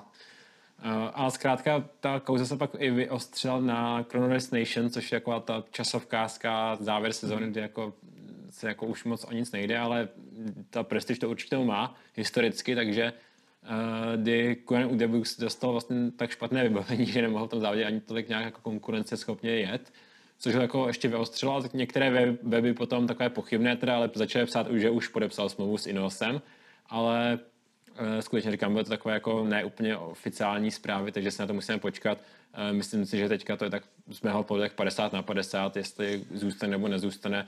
Uh, obě, obě, obě varianty jsou dost pravděpodobné, takže Pojďme ještě dokončit Vueltu, která zakončila jako naprosto parádní etapou v Madridu, kdy super silná skupina, kde byl Caden Gross, nejlepší sprinter, Filippo Gana, nejsilnější časovkář, společně Remkem Evenpoolem, mistrem světa v časovce.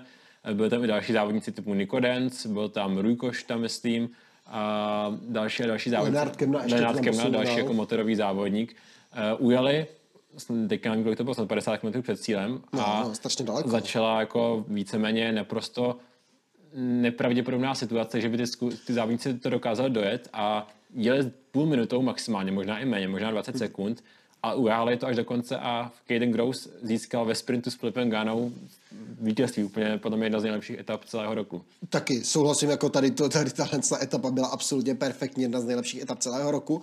Vlastně musíme zmínit u Gány, on nejen to, vlastně na to ukázal, že je schopný klasikář, na Sanremo, pardon, na Rubé. Na Rubé.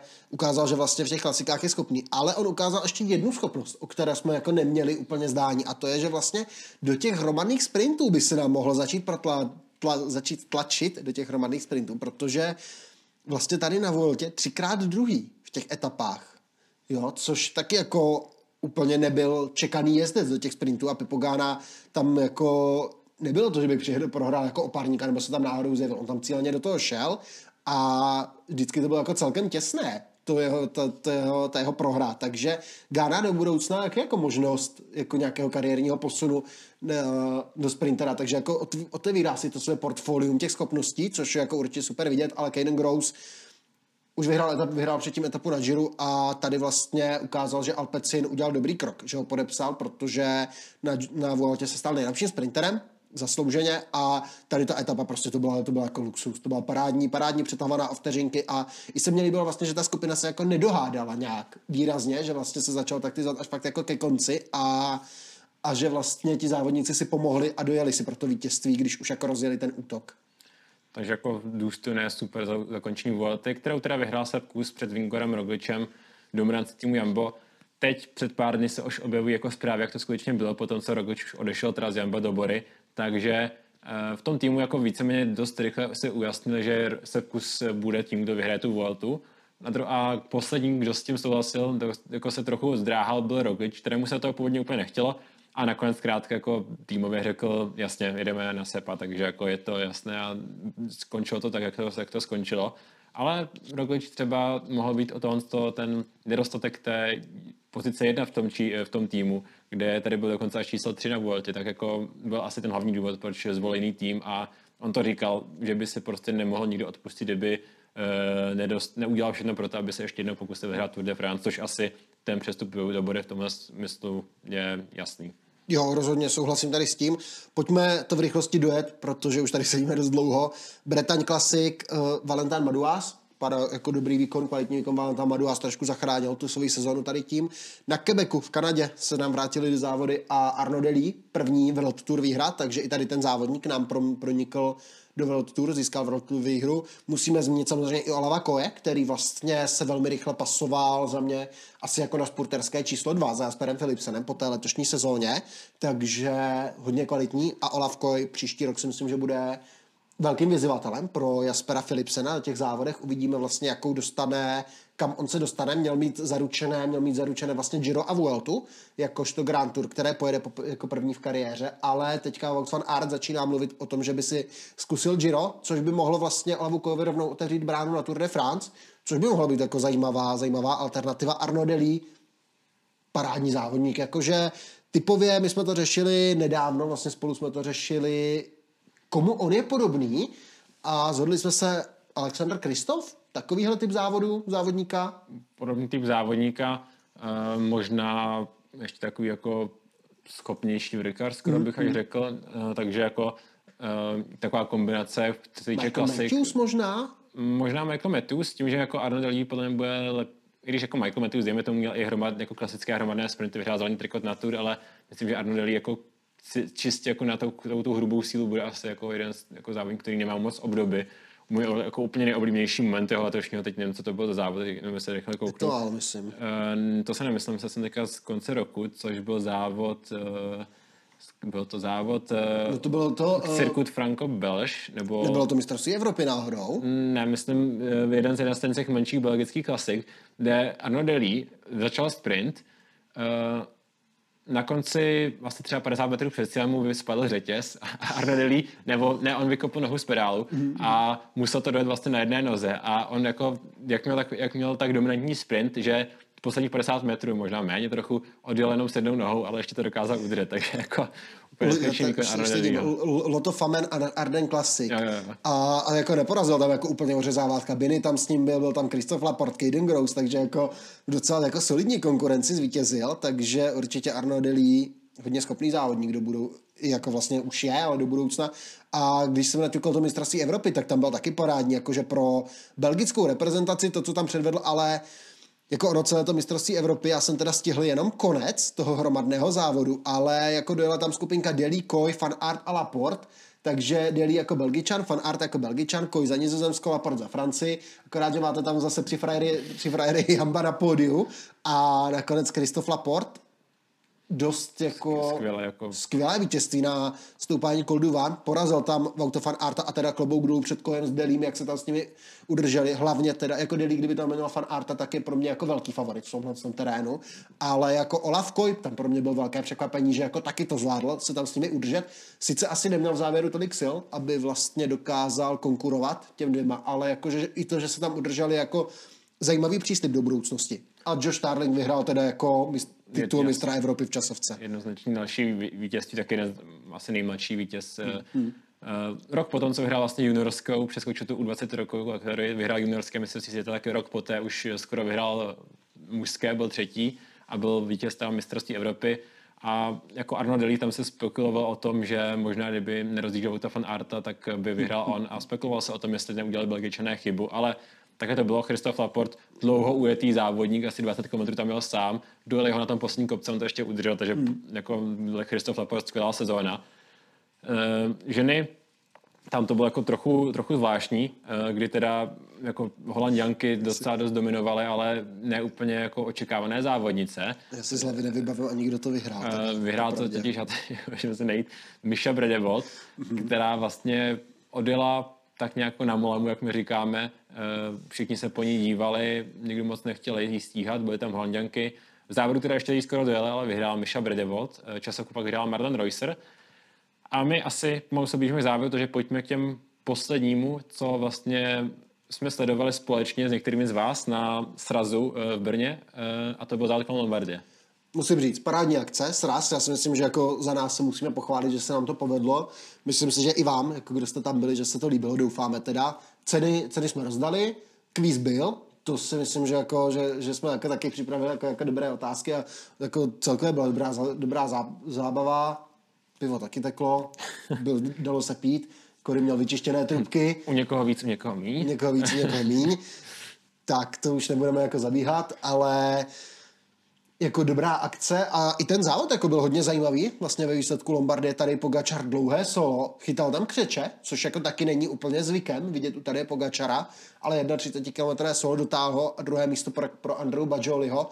Velký přístup do budoucnosti, tenhle ten závodník a Lidl Trek si myslím tam si mnou ruce, protože taky jeden z jezdců velmi kvalitních, to samé podobný, podobný případ jako Mauro Schmidt v Jakeu, tam si myslím, že oba týmy jako si musí mnout ruce, že Quickstepu takhle vytrhli jako dobré klenoty. Primoš Roglič teda třetí místo a pak tam byla skupinka Vlasov, Bráchové, Jejcové, Rodriguez, za něj Carapaz, Everpool to tam tak jako stahoval, nestahoval, jak jako zajímavé momenty jsme rozebírali. No a celou tu World Tour sezónu nám zakončil závod Tour of Guangxi, vítězství Milana Vadera, a to je vlastně, to byl konec té sezóny, cyklistické, silniční, ale se rozjel cyklokros, no. Nebudeme čekat nějak extra moc dlouho, no. Cyklokros se rozjel, takže já se na cyklokros těším. Vždycky taková, i třeba výplně moje oblíbené závody jsou vždycky přes Vánoce ta kritéria. Mm-hmm. Loni to bylo jako úplně lepší závody, ty souboje jako Pitcock, Van Aert, Van Der Poel. Takže na to se docela těším. Uvidíme, kdy tyhle tři, nebo jestli vůbec někdo to se s nich zapojí.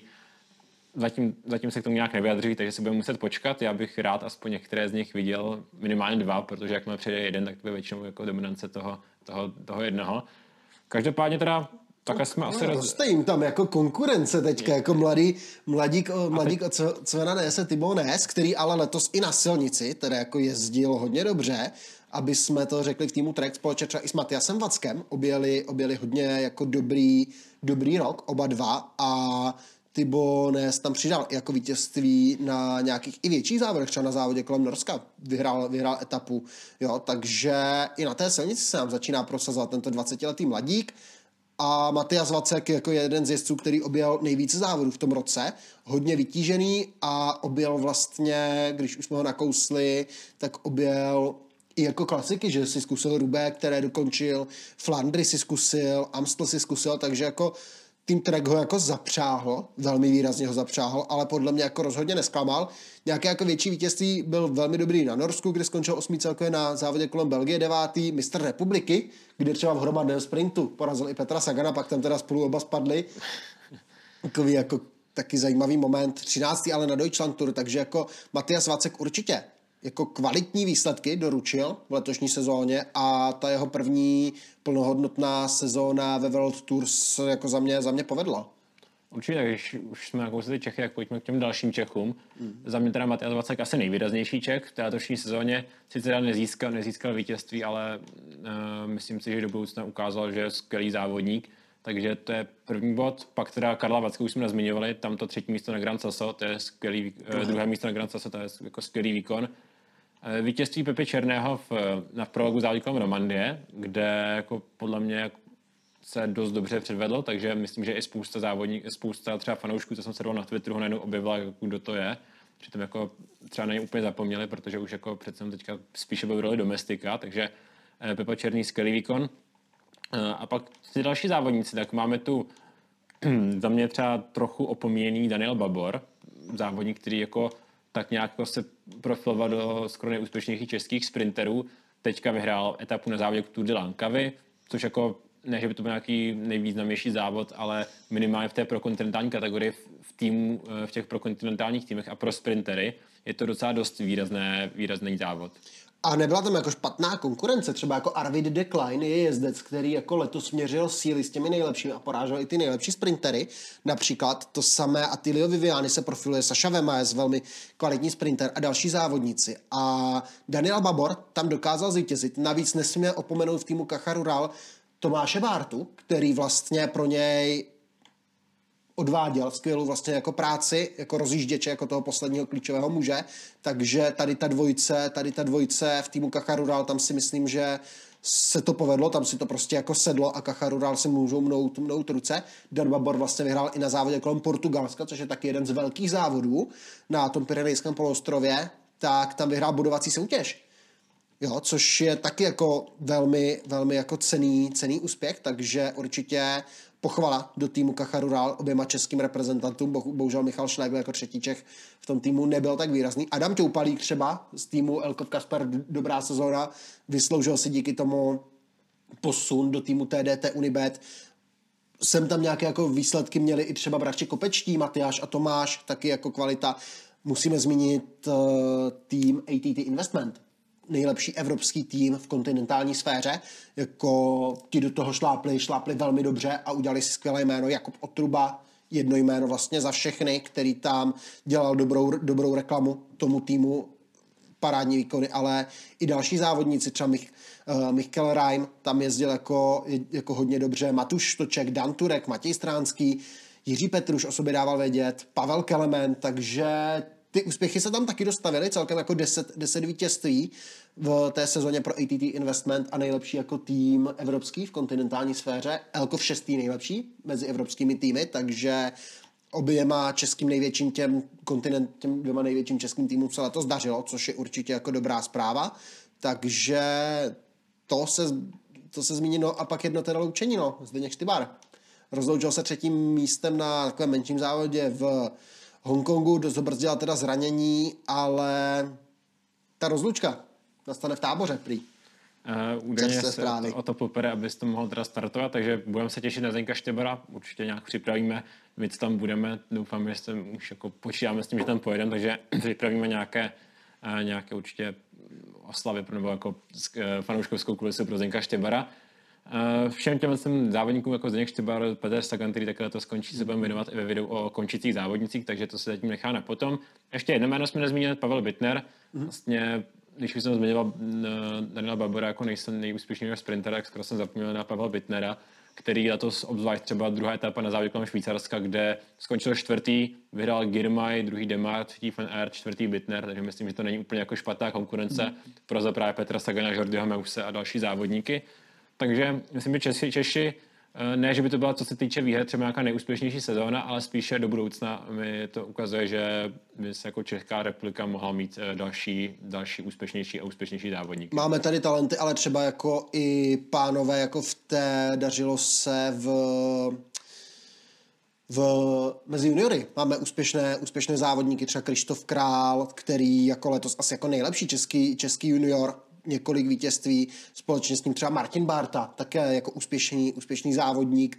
Jo, jsou to oba závodníci, kteří jsou vlastně ve strukturách, ve strukturách týmu Bora, v jejich jako juniorském týmu, takže třeba aspoň tady ty dvě jména vypíchnout z té juniorské kategorie, těm se také dařilo, takže určitě, určitě si zaslouží i česká cyklistika jde dopředu a ty talenty tam vlastně jako máme, čekají, ale No, jako měli by se tady spoustu témat ještě, jo.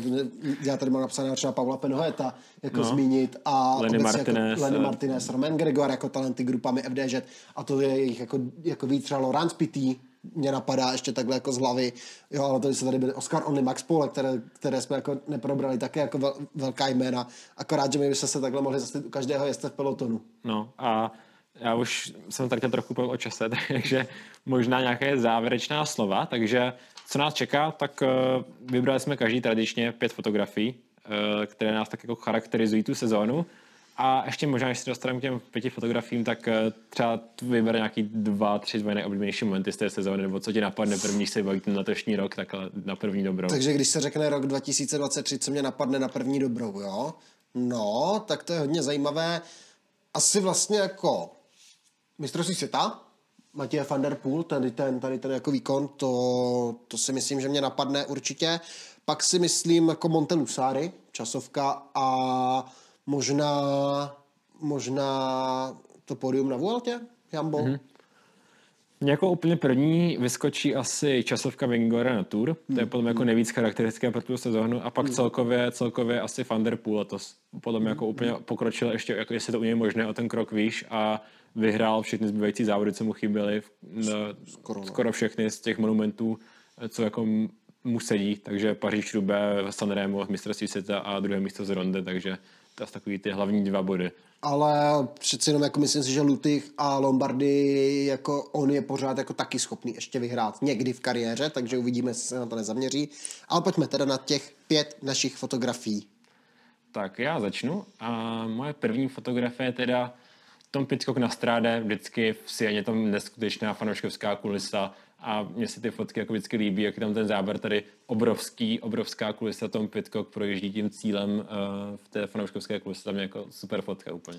Tak já mám tady Pogačara moment, kdy vlastně serval Vouta van Arta a Matěje van der Pula na závodě Ronde van Flanderen, takže moment, kdy vlastně tady Pogačar jestli to jde, tak se zapsal mezi nesmrtelné, pokud tam teda už jako není, protože to byl moment, který jako definoval i jako za mě tu sezónu, tady je Pogačara, protože podle mě to byl jako jezdec roku 2023. Moje druhá, ta se týká Sanrema a měl jsem trochu, jakoby, co kterou fotku vybrat, jestli fotku, legendární fotku z Gauč, kdy tam jako trošku nepřátelsky se tváří Wout van Art a jako tři obrovští závodníci se moc nebojí na ten Gauč, ale vzal jsem to trochu seriózně a vybral jsem fotku, kdy jako jedou ty čtyři závodníci na Pojo a vlastně všichni tři cední zuby že jsou na hraně a jenom Van der Poel se zavřenou pusou docela na pohodičku tam sedí, což pak se ukázalo, že, ten, že byl ten nejsilnější. No, tak to abych to seriózně, seriózně nevzal, dal tam ten gauč, ještě, ještě jsem zapomněl na tu fotku, jak vlastně ze strády, kdy před Demi Follering běží ten kůň, to je jako věc, která se mě, která se mě vlastně jako taky vybaví. Každopádně moje druhá fotka je Matěj van der Poel a finish Paříž Rubé. Ta sladká emoce vlastně týmu Alpecin, kdy Matěj van der Poel vyhrál paříž rubé a za ním tam slaví ten Jasper Philipsen o to kolo zpět. A do toho je tam ten Wout van Art, prostě, který to musí sledovat. Prostě to je Brutus. Jo, to určitě jo. Za mě pak třetí fotka asi pro mě nejvíc hor, hořko-sladký moment té sezóně, protože já jsem přece to Giro Rogličovi přál a na druhou stranu nepřál jsem to jako v porovnání s tím, proti komu byl, takže Regirantovi jsem, jsem to jako hodně přál jako nejsympatičnější závodník a přesto jsem vybral takový kontrast ta časovka na Monte Usare, kdy to víceméně bylo sice v Itálii, ale byl to jako slovenský kopec, eh, obsypaný slovenskými závodníky a tady jako Roglič, jak dojíždí v kulisách těch slovenských vlajek do cíle, myslím, že jasná ukázka. Jako. Já tam mám teda fotku Primože Rogliče a Geraint Tomase v době, kdy Geraint Tomas je ještě v růžovém trikotu a jdou vlastně sami dva spolu, jestli to je, myslím, na Trečime a tak vlastně ten moment, protože tam to je možná i trošku jako kvůli té scenérii těch dolomit za nimi, ale jako je to parádní fotka, taky to ukazuje vlastně takový, to, takový ten klid před bouří, než přijde vlastně ta Vojtovou Montelusáry. Má která moje jediná z Tour de France a to asi taková největší charakteristika. Eh, Pogačar dojíždí zlomený do cíle v obětí z Marka Slerena, Claude Los a definitivní jako konec, nebo ne, ne definitivní, ale zkrátka definitivní rozhodnutí Tour de France. Tak já tam, já jsem volal taky z Tour de France fotku, ale mám fotku z cíle první etapy z Bilba, kdy vlastně po projetí cílem Adam a Simon Yates vlastně v obětí ještě na kolech, kdy tam jeden objímá druhého a právě tady ten bratrský moment, který vlastně nám tak definoval to, že ta Tour de France bude jako zábavná, zajímavá a budeme se jako mít na co těšit. Poslední fotka, pátá, teda nesmí tu chybět něco z Vuelty, takže Sepku z Anglíru a moment, kdy vlastně ztrácí kontakt na Angliru, takže asi takový ten definiční moment té Vuelty, který nakonec ale neznamenal uh, ztrátu červeného trikotu.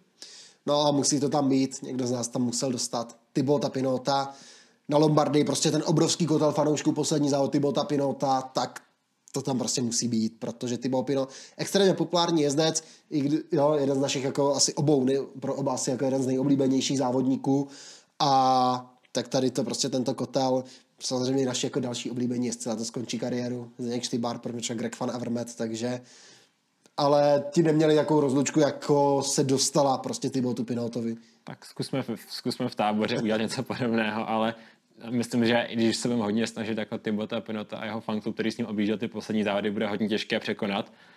Každopádně, dlouhé představení se teda dochýlí ke konci. Eh, rozebrali jsme všechny závody, rozebrali jsme nějaké naše oblíbené momenty. Možná nějaký ještě nejoblíbenější moment, kdybyste měl vybrat, tak eh, na co tě napadne, už jsme říkali, co první, co tě napadne. Já, já, kdybych měl říct, tak můj asi nejoblíbenější moment je ta poslední etapa z Gira a vítězství Marka Cavendishe a pak mm. ta fotka, jak se objímá s Grantem Tomasem asi takový jako nejoblíbenější moment. A pak druhý třeba vítězství Geoffreyho Supa na Vueltě. Jo, že no, no, no, mě napadly přesně ty stejné, takže, tak, takže tak, možná Matěj van der Poel na mistrovství světa, protože to byl prostě parádní závod, by se dal doplnit, nebo tady Pogačar na ronde, taky jako jeden jako z těch výkonů, které se prostě zapíšou do historie, Matěj van der Poel na strády a tak podobně, takže prostě dalo by se tam vybírat hodně.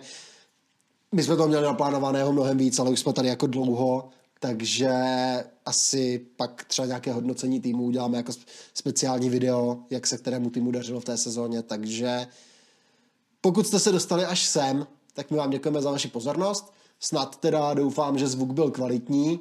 Máme poprvé jako nové mikrofony. Tak to, se dozvíme, to se dozvíme teďka. No. To se dozvíme, to se dozvíme, to se dozvíme posléze, jestli nebudeme tady ten náš maraton muset přetáčet, ale snad ne, snad se všechno povedlo. Snad vás to bavilo, snad vám to dávalo smysl, snad jste se dostali, dozvěděli něco nového, snad vás to pobavilo třeba a snad nevím co, doufám, že s námi vydržíte i dál, protože nekončíme, ten náš obsah bude pokračovat i v listopadu, v prosinci, v lednu, nás čeká tady ten maraton celý zase znova. Musíme pochválit nás, zase jsme zvládli, nebo zvládli jsme celé Giro spolu, celou Vueltu spolu, Tour de France se ještě jednou omlouvám, to bylo úplně ne, úplně povedené, bylo jako, jako hodně pankové, ale aspoň Vojtovi teda jako klobouk dolů, že to zvládl, ale... A jsme všechny etapy minimálně. Tak, pokryli jsme všechny etapy, což je jako hlavní a Budeme se těšit, chceme zase dál pokračovat, chceme vylepšovat náš obsah, inovovat, už jste určitě zachytili třeba, že jsme začali dávat YouTube Shorts, Instagramové reely, kde informuje o skutečnostech. Teďka čerstvá zpráva. Nairo Quintana, do Staru, top, top, top příběh. Z ničeho nic, najednou jsem se ráno probral, tahle zpráva tam byla tak jako zajímavé stávání. Měl jsem asi půl hodinu času a říkám prostě tak jako i kdybych měl přijít pozdě, tak tohle to prostě musí ven, to musím jako, to, to jako musí, musí prostě jako musíme udělat, takže top. Těším se, až to v nějakém videu jako budeme v dalším jako rozebírat víc do podrobná i třeba tu historii Negra Quintany s Movistárem a tak, takže, takže tak, no a já doufám, že vás to teda bavilo a budeme se těšit zase asi brzy. Já asi ještě dodám tak, takové hlavní momenty, co jsem zlepšil, tak přidali jsme live streamy z Grand Tour, to je jako první co myslím, že se osvědčila. První sraz je to, další věc. Teď vlastně první když nepočítám ten pochybné video jako z to myslím nepočítám, eh, když jsme jako točili tak nějak jako někdy, Bůh ví kdy, ale... Uh, Bůh ví kolik toho, co jsme měli v krvi. a myslím, že jsme to točili dokonce i ráno, takže jako snad, ale spíš jako v jaké kvalitě. A jako teďka jako pořádně jako první osobní video, mm. takže myslím si, že jsme to inovovali a čekáme, vymýšlíme další novinky a myslím, že možná ještě pro vás jako zajímavější, zajímavější videa než tohle třeba, takže jako máte se na to těšit. Co můžeme prozradit zatím také, že bude vyhodnocení typu, bold predictions, jestli které se platí sledovat, typy před sezónou. Uděláme to stejně jako loni, takovou tu zábavnější formou, že jeden si to nastuduje a druhý nebude vědět, co vlastně, co, co vlastně se typovalo, takže vlastně se pak budeme chytat tak nějak jako za hlavu, kdo co jako vymyslel asi představíme jezdce, kteří končí kariéru v nějakém asi jako v jednom zhrnujícím videu, protože jich je opravdu jako hodně a dělat každému speciální video, prostě to by bylo každý den jedno. Ceny do je to, pochopitelně už ledíme, už ledíme ten náš odpovědní formulář a vybíráme tam ty momenty, které tam dát, ty jezdce, které tam dát, ty závodnice, které tam dát, aby, aby to šlo ven. Asi nějaký silvestrovský speciál klasicky nachystáme. Pak jsou tady videa, která vlastně asi jako nebudeme ještě jsou v jednání, dejme tomu, bych tak řekl. Nebudeme to prozrazovat, ale možná, prozrazovat. možná jako můžete tušit, ale uvidíme a jako ty projekty další, co máme jako rozmyšlené, tak to si rozvíte. A ještě asi teda nějaký ten souhrn těch týmů minimálně máme v plánu a bavili jsme se možná třeba o nějakém hodnocení třeba předsezónních přestupů, případně těch, sezó- těch přestupů na další sezónu, takové zhrnující video. Takže uvidíme, programu máme dost, zkusíme to všechno stihnout, snad se nám to povede a budeme se teda těšit. Takže děkujeme a nashledanou. Nashledanou.